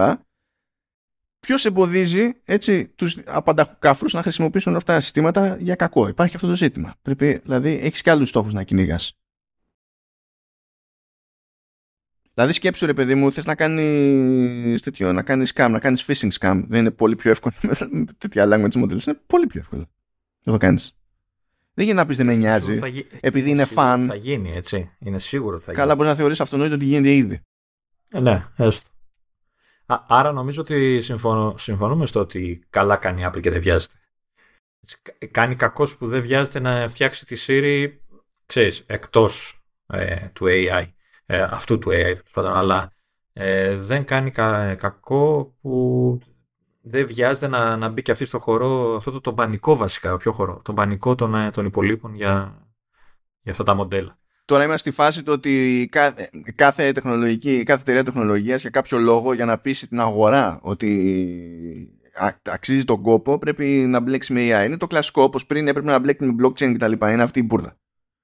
Θα είναι, θα είναι αστείο γιατί ε, αν γίνει αυτό που πολλές φορές γίνεται όταν ε, ξέρεις, ε, ξεκινήσει απλά να ασχολείται με κάτι που ξαφνικά όλη η αγορά γυρνάει και αρχίζει και ακολουθεί τον τρόπο που ξέρεις, ξεκίνησε η Apple να το, να το κάνει. Μπορεί, αυτό που έχουμε πει πολλές φορές μπορεί να μην είναι η πρώτη, αλλά συνήθως όταν ξεκινάει να ασχοληθεί με κάτι, αυ, λόγω του αποτελέσματος, λόγω του ότι είδανε πράγματα που δεν τα είχαν σκεφτεί οι άλλοι, αρχίζουν και ξέρεις, έρχονται ε, από πίσω της, ρε παιδί μου. Ε, οπότε, εγώ περιμένω. Σίγουρα θα, θα ακούσουμε κάποια στιγμή κάποια κίνηση από μεριάς Apple. Βέβαια ότι θα κάνουν πράγματα, θα κάνουν. Ε, σημασία έχει πώς θα, θα κάνουν. Αυτό, τον τρόπο, τον τρόπο. Και ελπίζω, πραγματικά ελπίζω, ε, και, ακόμα και αν αυτό σημαίνει ότι δεν μπορούν να βγουν αύριο και να εντυπωσιάσουν με κάτι, ε, ελπίζω να μείνουν στη λογική τους και βασικά να πάνε πιο ζώρικα ακόμη σε αυτή τη λογική γιατί και στη Siri δεν πηγαίνουν αρκετά ζώρικα απλά έχουν κάνει κάποια βήματα στο να προτιμούν να τρέχει το οτιδήποτε ε, πάνω στη συσκευή και να μην κάνουν δεδομένα πέρα δόθε. Εντάξει, κοίτα, έχουν κάνει αυτό που λέμε με το Neural Engine και όλα αυτά χρόνια τώρα κάνουν προσπάθεια να, να δυναμώσουν ας πούμε, το, τη CPU και όλου όλους τους επεξεργαστές του κινητού για να κάνουν αυτό το πράγμα. Αυτό όμως, η εκπαίδευση των μοντέλων είναι πάρα πολύ δύσκολη. Όταν λέμε πάρα πολύ δύσκολη, ε, πώς να σου πω, για να πεις ότι ε, ε, εκπαιδεύω ένα καινούργιο μοντέλο, πρέπει να βάλεις χιλιάδες GPUs να τρέχουν για μήνες. Αυτό δεν μεταφράζεται σε ένα chip κάπου εκεί έξω. Δεν γίνεται. Είναι αδύνατο. Να. Είναι αδύνατο. Δηλαδή, αν εμείνει σε αυτή τη, την πορεία η Apple, θα πρέπει να κάνει πράγματα πάρα πάρα πάρα πολύ συντηρητικά και να μην υποκύψεις σε πιέσεις κτλ. Προσωπικά, εγώ το προτιμώ αυτό το πράγμα. Αυτό το προτιμώ σε, σε πάρα πολλά πράγματα. Αυτό το προτιμούσε μέχρι και η Google. Αναγκάζομαι να πω καλή κουβέντα για την Google σε αυτή την περίπτωση. η Google πιάστηκε εξαπίνη, διότι στην ουσία υποτίθεται ότι είναι κοινά αποδεκτό ότι έχει κάνει καλύτερη δουλειά σε αυτό το πεδίο από, από ανταγωνιστές της και ότι έχει μεγαλύτερα και καλύτερα ποιοτικότερα μοντέλα, αλλά θεωρούσε ότι δεν ήταν ώρα να τα μετατρέψει σε προϊόν. Και τώρα τα μοντέλα που έχει βγάλει εκεί έξω που δείχνουν ότι είναι σε παρόμοια φάση, ίσως ένα κλικ πιο κάτω, ξέρω εγώ, από εκείνα της OpenAI, ε, είναι στην ουσία περιορισμένα σχέση αυτά που έχει, ε, με αυτά που έχει εσωτερικά για να κάνει πιο πρακτικά ως προϊόν κάτι που να έχει ελπίδα να λειτουργήσει, ξέρω εγώ, με ρεαλιστικό κόστος και έτσι. Ε, και άνθρωποι που φύγαν από την Google, ας πούμε, είχαν πρόβλημα πριν από αυτή την ιστορία με το πόσο επιθετική είναι η Google σε αυτά τα θέματα και τώρα που τους έκανε τη ζημιά η Microsoft, η Google βγάζει και άλλες, ε, ναι, αγνοεί και άλλες δικλείδες στην ουσία. Κόβει και άλλες ασφάλειες. Γιατί σου λέει δεν μπορώ να αγνοήσω αυτό που κάνει η Microsoft αυτή τη στιγμή. Και γενικά αυτό δεν είναι ε, σούπερ υγιές. Μπορεί να είναι συναρπαστικό και το καταλαβαίνω γιατί είναι συναρπαστικό γιατί ξαφνικά τρέχουμε με τα μπούνια ξέρω εγώ για πρόοδο OK okay, κομπλέ και σε τέτοιες περιόδους η ανθρωπότητα έχει κάνει κουφά πράγματα σε μικρό χρονικό διάστημα όταν υπάρχει τέτοιο είδους ανταγωνισμός και τα λοιπά. Αλλά αυτό δεν σημαίνει ότι ο κίνδυνος μειώνεται. Ο κίνδυνος αυξάνεται. Και εντάξει, ξέρω εγώ, θέλει λίγη ιστορία και προδέρμ το, το πράγμα. Γιατί όταν, είναι, όταν θα βάλεις το Copilot ας πούμε, της Microsoft να συμπληρώσεις ένα κομμάτι κώδικα και θα ε, συμπληρώσεις στον κώδικα ε, κάτι που υπονοεί ότι χρησιμοποιεί ένα API το οποίο API δεν υπήρξε ποτέ. Άρα δεν λειτουργεί αυτό το πράγμα. Δεν είναι ότι συμβαίνει συνέχεια ώστε να είναι άχρηστο το Copilot αλλά όταν θα συμβεί αυτό το πράγμα θα πεις εσύ που πρέπει να το τσεκάρεις έτσι κι αλλιώς θα πεις τι χαριτωμένο τέλος πάντων πάμε να το ισιώσουμε το πράγμα ε, όταν, ε, άμα σου κάτσει όμως με AI hallucination τέλος πάντων ε, σε, ξέρω εγώ, αξονικό τομογράφο που μπαίνει στη διαδικασία υποτίθεται να ε, πιάσει με μεγαλύτερη ακρίβεια και νωρίτερα το κατά πόσο υπάρχει κάποιο πολύ πολύ μικρό καρκίνωμα που ανθρώπινο μάτι δεν θα το πιάνε. Έχεις άλλο. Θα μου πεις άμα κάνει false positive και σε τσεκάρουν μετά τι είχες, τι έχασες. Άμα το πιάσει όντως νωρίτερα, τότε ξεκινάς θεραπεία νωρίτερα και μπορείς να τη καπουλάρεις πιο εύκολα άμα σου, σου είναι γραφτό. Αν όμως ε, το σκεπτικό αυτού που θα δει το αποτέλεσμα είναι ε, για να το λέει το μηχάνημα, δίκιο θα έχει. ναι, εντάξει. Αυτό, αυτό νομίζω το σκεπτικό δεν λειτουργήσε ποτέ. ναι. Έχουμε άλλα εκεί πέρα και. Μου θύμισε το δημόσιο τώρα, έτσι. το δημόσιο. Μα το λέει το σύστημα. Μα ζω. Μα έχετε πεθάνει το σύστημα. Ω συνήθως το AI. Το, το, μάλλον το μόνο πρόβλημα με στραβή λειτουργία ενός AI δεν είναι το AI. Υπάρχει και το πρόβλημα του ανθρώπου στη στραβή, που συνεισφέρει στη στραβή λειτουργία. Γενικά είναι, είναι χάος το, το πράγμα. Είναι ένα συναρπαστικό χάος αλλά υπάρχει έστω μια μερίδα τέλος πάντων που είναι χεσμένη αυτή τη στιγμή για το πόσο γιούχου τρέχουν οι εταιρείες στην όλη φάση. Πάντως το, το λυπηρό είναι η κατάσταση της Siri γενικότερα. Έτσι. Αυτή ήταν λυπηρή, συνεχίζει και είναι λυπηρή, δεν το συζητάμε. Ε, ξέρεις τι, είναι λυπηρό αν σκεφτείς πώς ξεκίνησε. Με τι ενθουσιασμό την εμπαρουσίασε η Apple τότε Πότε ήταν iPhone 4, πότε έσκασε με τη Siri; Νομίζω ότι ήταν στο 4S, όχι στο 4. Στο 4S έχεις δίκιο. Ναι. Ε, με τι ενθουσιασμό και τι αυτό θα κάνει και το ένα και το άλλο και ναι, σαν να ξεφουσκώσει και σαν να το έχει παρατήσει και η ίδια. Δεν, δεν ασχολείται. Εκτό αν ασχολείται πια τόσο στο background που κάνει πράγματα που θα τα δούμε ξέρω, σε μερικά χρόνια.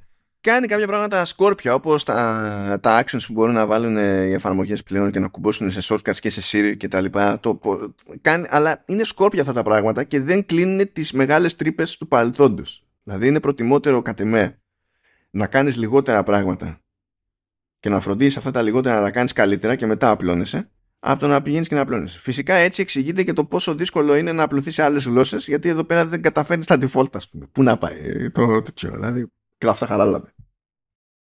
Τέλος πάντων, επειδή πέσαμε τώρα, πιστεύω, λίγο ψυχολογικά εδώ. πάμε να φτιαχτούμε λίγο. Περίμενε την αποφάσιση του OneDrive να κάνει κάποιο check. και τι θέλει, θέλει, θέλει και αυτό τέτοιο ε, χιλιάδες GPU να τρέχουν για μήνες για να κάνει... Ε, όταν, όταν θα ακούσεις την, ε, τον ανεμιστήρα να πετάει θα καταλάβεις. Λοιπόν, λέγαμε τις προάλλες για WatchOS ότι σύμφωνα με τον Γκέρμαν έρχεται μεγάλο redesign και τα λοιπά όχι στο WatchOS, ε, όχι στο Apple Watch. Mm, και ότι θα δώσουν πόνο ε, με widgets και τα λοιπά. Και τώρα τα, είπε δύο πράγματα παραπάνω και καλά που λέει ότι το σύστημα αυτό ε, θα προσωμιάζει αλλά με τη λογική των, και την αισθητική των widgets που ξέρουμε τώρα ας πούμε θα προσωμιάζει τη λογική των glances με τα οποία ξεκίνησε το WatchOS και μετά κοπήκαμε.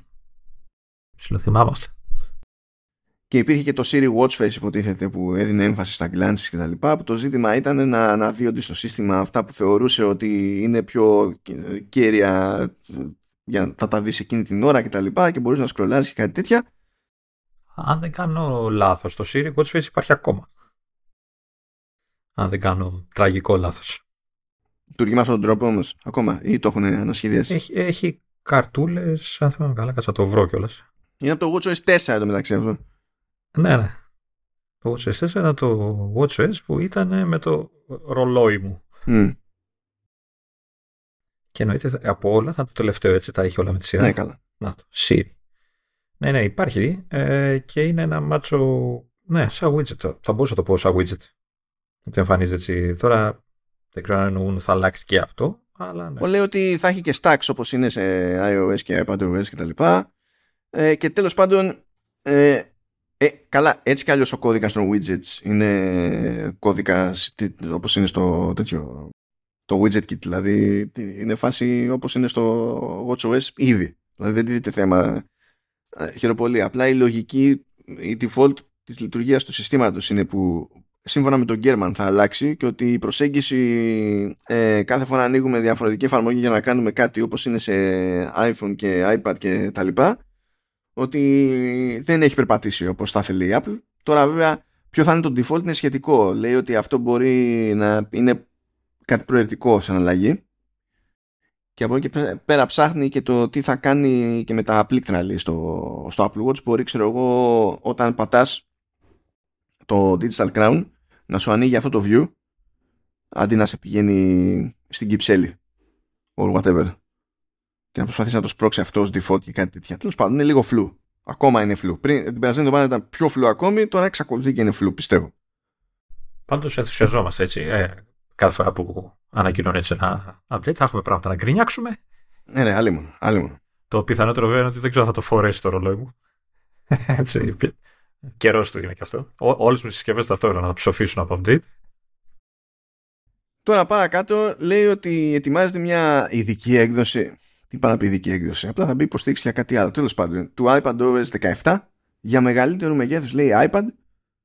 Με πρώτο λέει κάποιο iPad στις 13,1 inches που υποτίθεται ότι αναμένει το 2024. Δεν τα ακούμε πρώτη φορά αυτά. Αυτό που ακούγεται πρώτη φορά είναι ότι και καλά θα είναι μια υποστήριξη που θα μπει ως μέρος του iPad OS 17. Ε, το άλλο που ακούγεται για πρώτη φορά είναι ότι αυτό το 14 iPad που θα βγει το, το μυθικό όταν θα βγει θα έχει M3 Pro. Γελάμε γελάμε γιατί δεν είναι αυτό το πρόβλημα. Δεν είναι αυτό το πρόβλημα. Ε, παίρνω στα σοβαρά τέλος πάντων αυτή τη φήμη επειδή προέρχεται από, από πηγή που είχε πετύχει το Dynamic Island πέρσι. Οπότε σου λέει κάτσε να το πάρουμε στα σοβαρά. Λέει και κάτι άλλο εδώ πέρα ότι θα μπορεί να οδηγήσει λέει δύο 6K displays στα 60 Hz μέσω Thunderbolt 4 ε, αλλά λέει δεν ξέρω αν αυτό σημαίνει ότι θα κάνει daisy chaining, θα συνδέει τη μία οθόνη στην άλλη και όλα με ένα καλώδιο στο iPad ή αν θα έχει λέει πολλαπλές Thunderbolt 4 αυτό, τι πολλά, mm. τέλος πάντων, ναι, εντάξει, okay. Ποτέ όμως, ναι. Δεν ξέρει αν θα είναι, ποιο θα είναι το branding, αν θα το βαφτίσει κάπως αλλιώς αντί για Pro, ξέρω εγώ, μπορεί να το πει Studio, να το πει Ultra ή ό,τι να είναι. Ναι, τίποτα από όλα αυτά δεν ασχολείται με το ότι το, το βασικό πρόβλημα στην αξιοποίηση του chipset που βλέπουμε σε ένα iPad και δεις σε iPad Pro είναι το software. Οπότε το να μου πεις ότι έρχεται και θα έχει M3 Pro το οτιδήποτε το, σε iPad θα πω. το κάνω αν δεν έχω τις εφαρμογές. πω δεν, ναι, και τώρα, τώρα τι; Τι να το κάνουμε αυτό το, το, πράγμα. Είμαστε πλέον, δεν, δεν χωράει άλλο χιούμορ σε αυτό το θέμα. Κάπου, κάπου διάβασα όμως ότι παίζει να δούμε επιτέλους τις δικές της εφαρμογές για iPad. Ναι, τα ακούμε, τα ακούμε 10 χρόνια αυτό το πράγμα. Ε, δεν ξέρω. Ε, δεν μπορώ να το πάρω σοβαρά αυτό το πράγμα. Τι να πω, ξέρω εγώ. Αυτό υπονοήθηκε και όταν είδαμε τη σειρά να, να γυρνάει σε Pro. Και λες, δεν μπορεί, δεν θα φτιάξει κάτι από Pro Apps τέλος πάντων για να πει ότι να, εδώ πέρα iPad Pro. Ναι, αλλά δεν, δεν έχει μπει στον κόπο καθόλου. Όταν θα πάρω. Ναι, θα πάρει και θα πάρεις και θα είναι και το 14 είναι το 14 και θα γράφω εκεί podcast. Θα έχει βγει και το audio hijack. Και, και... και θα το γυρνάς, θα το γυρνάς στο χέρι και μετά να το βάλεις πάνω μοτσαρέλα σάλτσα ντομάτας και, και Όχι, τα γιατί θα είναι ο M3 Pro που θα, θα είναι... Θα λιώνει μόνος το τυρί. Ναι, ναι, αυτό. θα είναι δροσερός. ναι, εντάξει, okay. ε, αυτό είναι το ένα το κομμάτι του software και φυσικά θα πρέπει μετά κάποιος να μου εξηγήσει ε, πού θα κάτσει αυτό, σε, σε ποιο κομμάτι της αγοράς θα απευθυνθεί ένα τόσο μεγάλο tablet. Θα μου πεις 14,1 πόσο μεγαλύτερο από την από το 12,9. Μπορεί η μισή διαφορά να έχει γίνει, να έχει παίξει με τα bezels ας πούμε. Και να είναι το footprint του ίδιου του, του iPad να είναι ίδιο με το 13. Λέμε τώρα. Ή σχεδόν ίδιο. Μπορεί να είναι κάτι τέτοιο. Απλά επειδή έχουν ακουστεί. Ε, δεν ακούγεται πρώτη φορά για 14, αλλά έχει ακουστεί και 16 και τα λοιπά και λες ναι, ε, θα μου δώσει ένα πράγμα που θα είναι tablet και, ε, και όσο θα μεγαλώνει θα είναι μονόδρομος να πρέπει να το βάζω κάπου να στέκεται και να έχω πληκτρολόγιο και, και ποντίκι. Άρα... Ε, εντάξει, αυτό το, αυτό το τελευταίο το ψιλοσπρώχνει Apple έτσι με τα Pro. Δηλαδή πάντα έτσι τα, έτσι τα δείχνει. Ναι, έτσι τα δείχνει, αλλά αυτό δεν σημαίνει ότι μπορείς να το πιάσεις να κάνεις κάτι. Είναι λίγο περίεργη η φάση με το 13, αλλά όταν θα στα μεγα... αν στα μεγαλώσει κι άλλο, δεν θα παίζει το σενάριο το μισό να το πάρω στο χέρι να κάνω κάτι. Εκτός αν είσαι τύπος μπλέκει με σχέδιο και θα το βάλεις flat, ξέρω εγώ, πάνω σε μια επιφάνεια ή υποκλήση. Μόνο εκεί, ένα σενάριο θα είναι. Σε όλα τα υπόλοιπα σενάρια τι θα είναι. Δεν ξέρω. Α, μπορεί να το είσαι η βροχή. Α, ναι, αυτό, αυτό παίζει. Αυτό παίζει. Αυτό να το έχω στο μαγαζί για να σερβίρω. Παίζει και αυτό επίσης. Ε, αυτό θα, δεν, είχαν, δεν ήταν συγκλονιστική φημολογία εδώ, αλλά είπαμε έχουμε να ευθυμίσουμε, παιδιά. Ε, εδώ και χρόνια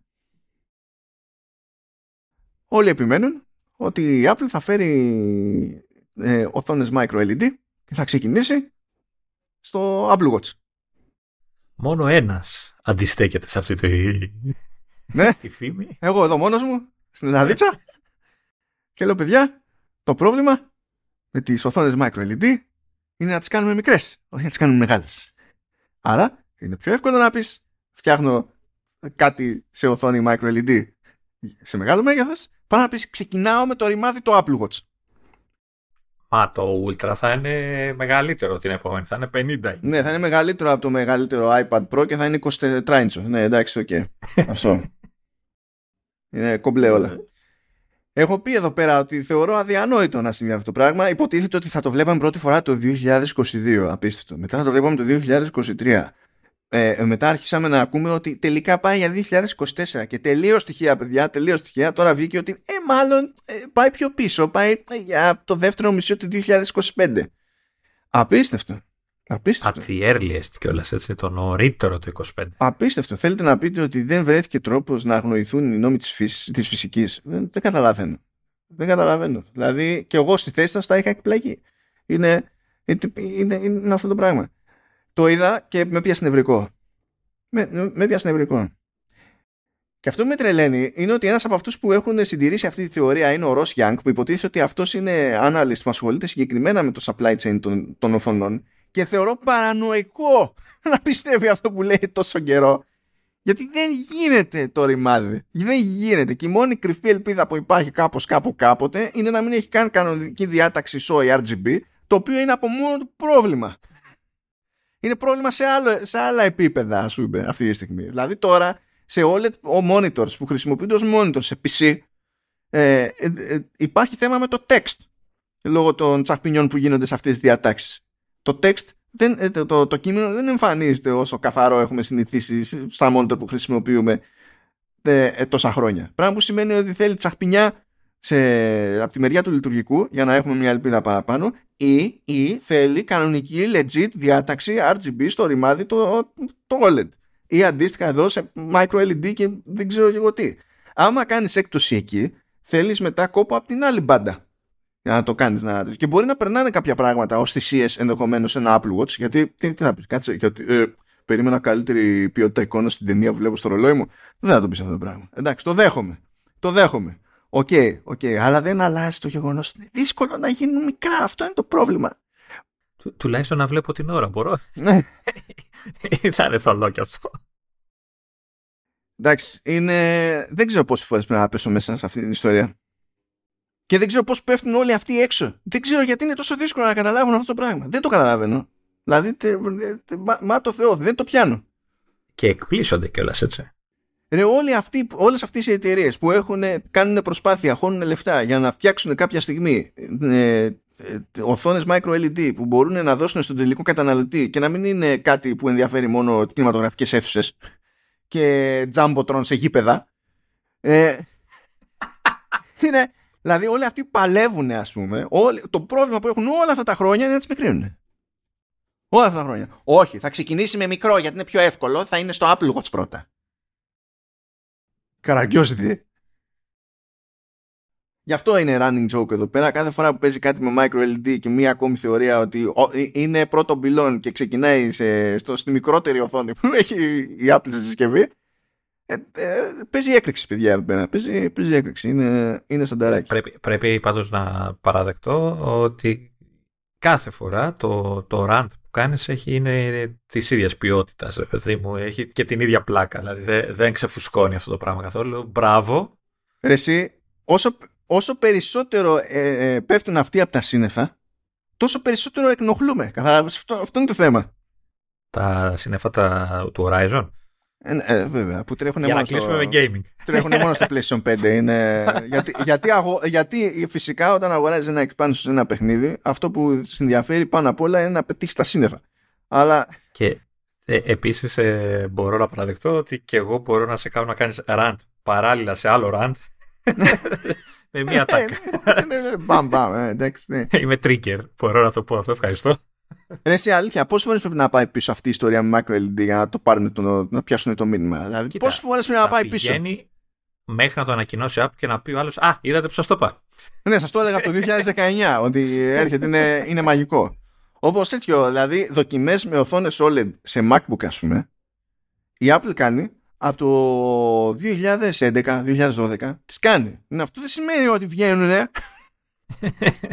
Έχουν πέρα, από τότε που τις κάνει αυτές έχουν περάσει πάνω από 10 χρόνια και ακόμη δεν έχουμε MacBook με OLED. Γιατί; Γιατί υπάρχουν θέματα. Ναι, Berlin λέγεται εκεί. Μα δεν είναι μόνο το Berlin, είναι ότι αυτό που είπα τώρα για, τα, για τη διάταξη των pixels με το RGB αυτό είναι πακέτο. Είναι, δηλαδή, είναι, ε, άμα πας να βάλεις τέτοιο monitor κάπου, ας πούμε, και θε computer monitor να το κάνεις αυτό το πράγμα και δεις πόσα λεφτά κάνει, που θα το χρησιμοποιήσουν για color grading, ας πούμε, στο, σε, σε editing studios κτλ τα λεφτά είναι αδιανόητα. είναι, είναι, είναι, είναι, είναι κομμωδία. Εδώ τώρα, ας πούμε, καθόμαστε και έχουμε να κάνουμε με, με OLED που κλέβουν με το λευκό για να δώσουν φωτεινότητα, ε, με OLED που δεν έχουν κανονικό RGB, έχουν, έχουν δύο sub-pixels αντί για τρία, κλέβουν λίγο από το διπλανό που έχει επίσης δύο άλλα, άλλα χρώματα κτλ. Τώρα η QD OLED που σπρώχνει η Samsung που είναι ωραίες οθόνες για βίντεο, ιστορίες, gaming κτλ. Ας πούμε, ε, πετάς text πάνω και λες υπάρχει ένα θέμα γιατί και εκεί είναι ζαβή. Εκεί το, το, το pixel δεν είναι τετράγωνο, είναι τέτοιο, είναι, είναι σαν ρόμβος και πάλι παίζει κλέψιμο εκεί με τα sub-pixels και ό,τι να είναι. Ναι, θα φυσικά και να το δοκιμάσει αύριο. Θα σου πει κάτσε να δούμε τι παίζει. να μας παίρνει, δεν μας παίρνει. Τι μπορούμε να κάνουμε. Σε τι κοστολόγιο είναι. Υπάρχει ελπίδα να το πουλήσουμε σε άνθρωπο. Ε, ε, ε, μπορεί να επιβιώσει και να μην πεθάνει όλο. Μιλάμε κάνει σε extended rant. Έτσι, και σε άλλα θέματα τώρα. Ε, μα δεν μπορώ, δεν μπορώ, ε, φίλε, δεν μπορώ. Άμα σε αφήσω, είμαι σίγουρος ότι σε ε, ε, 7,5 λεπτά θα μιλάς για το zoom στους φακούς της κάμερας. Βασικά, ε, άμα με αφήσεις, μπορεί να, όταν τελειώσει αυτό το rant να βγουν όντως micro LED displays, να έχει περάσει αυτό ο χρόνο απαιτούμενος. να μην θέλει άλλο πλέον. Περάσανε τα χρόνια. Πάντως για όσου δεν ξέρουν, ένα είναι το micro LED και το άλλο είναι το zoom στις ε, στις κάμερες των κινητών. Αυτά τα δύο είναι triggers για το Ναι, zoom να είναι η ώρα σας, είναι αυτό που λέω εδώ πέρα. Ε, αυτά τα δύο λοιπόν. Ε, έχει και άλλα triggers, τώρα δεν μου έρχεται κανένα. αυτά τα δύο είναι safe bet. Άσε, άσε. Λοιπόν, θα έλεγα ότι ευθυμίσαμε πάλι, αλλά στην πράξη ευθυμίσατε. Δηλαδή, ο Λεωνίδας και εσείς. Εγώ βλέπετε τι τραβά εδώ πέρα. Διαλύομαι μόνος μου. Ναι, κάνω. Ζω το δικό μου Μπερνίν. Ε, εγώ δεν έκανα ούτε καν ραντ για τα ελληνικά στη Σύρια. Δηλαδή κρατήθηκα. Τι ραντ εδώ καταραίει ολόκληρη Σύρια πια ελληνικά εκεί πέρα. Anyway, θα ευχαριστήσουμε για πολλωστή φορά λοιπόν τη ΛΥΠ. Θα το κόψουμε εδώ πέρα, αυτή, αυτό το επεισοδιόνι. Ε, κάντε μια ευχή να μην έχει προκύψει κάποια νέα συγκλονιστική εξέλιξη στο σάγκα του Micro LED Displays την επόμενη εβδομάδα. Γιατί... Όχι, βασικά κάντε ευχή να έχει προκύψει για να, να σε απολαύσουμε για άλλη μια φορά. Και καλά να είστε όλοι. Να χαιρετήσω και τους νέους followers που έχουν παίξει, δεν ξέρω τι πάθανε τώρα εκεί στο, προς το τελείωμα του Απριλίου και τις πρώτες πρώτες μέρες του, του Μαΐου ήρθαν κάτι εκεί λίγο πιο μαζεμένοι. Έγινε και ένα περίεργο το, τον Απρίλιο. Ε, για μερικές δεκάδες ακροάσεις δεν πιάσαμε το προηγούμενο, το, δηλαδή το μέχρι τώρα καλύτερο μηνιαίο ρεκόρ που έχει πιάσει το Command OS το οποίο ήταν λογικό να είναι Σεπτέμβριο, γιατί Σεπτέμβριο τι έχουμε πάντα; Παρουσίαση ε, iPhone. Με micro LED. Ναι, ναι. ναι. Ε, μια, μιας και είπες αυτό να πούμε ότι γι' αυτό το λόγο αλλάζει και το φόρμα του επεισοδίου, έτσι. Θα ακολουθήσουμε το φόρμα των μονόκερων, του, του νέου podcast του, του Χάφτο, έτσι. και πλέον τα επεισόδια θα είναι 7 λεπτά. Δεν προλαβαίνουμε τη για να πούμε εμείς εδώ πέρα. 7 λεπτά και ε, σου δίνω στο, τον Ιούνιο να είναι 9 λεπτά. να έχεις 2 λεπτά για να... Καλώς είναι. για το... Δεν καταλαβαίνω τι τέτοιες διαφορές και ξεχωρίζεις άλλους και εμένα με ψοφάς κάθε φορά εδώ. Καλοσύνη σου. Μέχρι να πούμε δηλαδή πότε έγινε, πόσο κράτησε η παρουσίαση, ποια είναι τα ονόματα των, των νέων εκδόσεων των λειτουργικών. Παρουσιάστηκε, τελείωσε το επεισόδιο. Δεν έχει κάτι άλλο. Τι είναι, θα δείτε, δεν ξέρουμε, θα δούμε. και θα χρειαστούμε 3.500 επεισόδια για να ε, φερθούμε στα μεμονωμένα features που έρχονται, ας πούμε. Και μόλις τελειώσει η σειρά των επεισοδίων θα βγει το micro Έτσι, αυτά είναι. Αυτά είναι. αυτά είναι. Ε, ε, το κάνεις είναι για να μην χωράει rant. Το ξέρω γιατί το κάνεις. Δεν μπορώ. Δηλαδή, Όχι, είμαι, είμαι σίγουρος ότι από τα 9 λεπτά τα 8,5 θα είναι rant. oh, λοιπόν, σας αφήνουμε περαστικά και τα λέμε την ερχόμενη εβδομάδα. Κάντε όρεξη, σε ένα μήνα έχουμε και WWDC, ξεκινάει κλάμα ο δυρμός και τα λοιπά. Τσάω.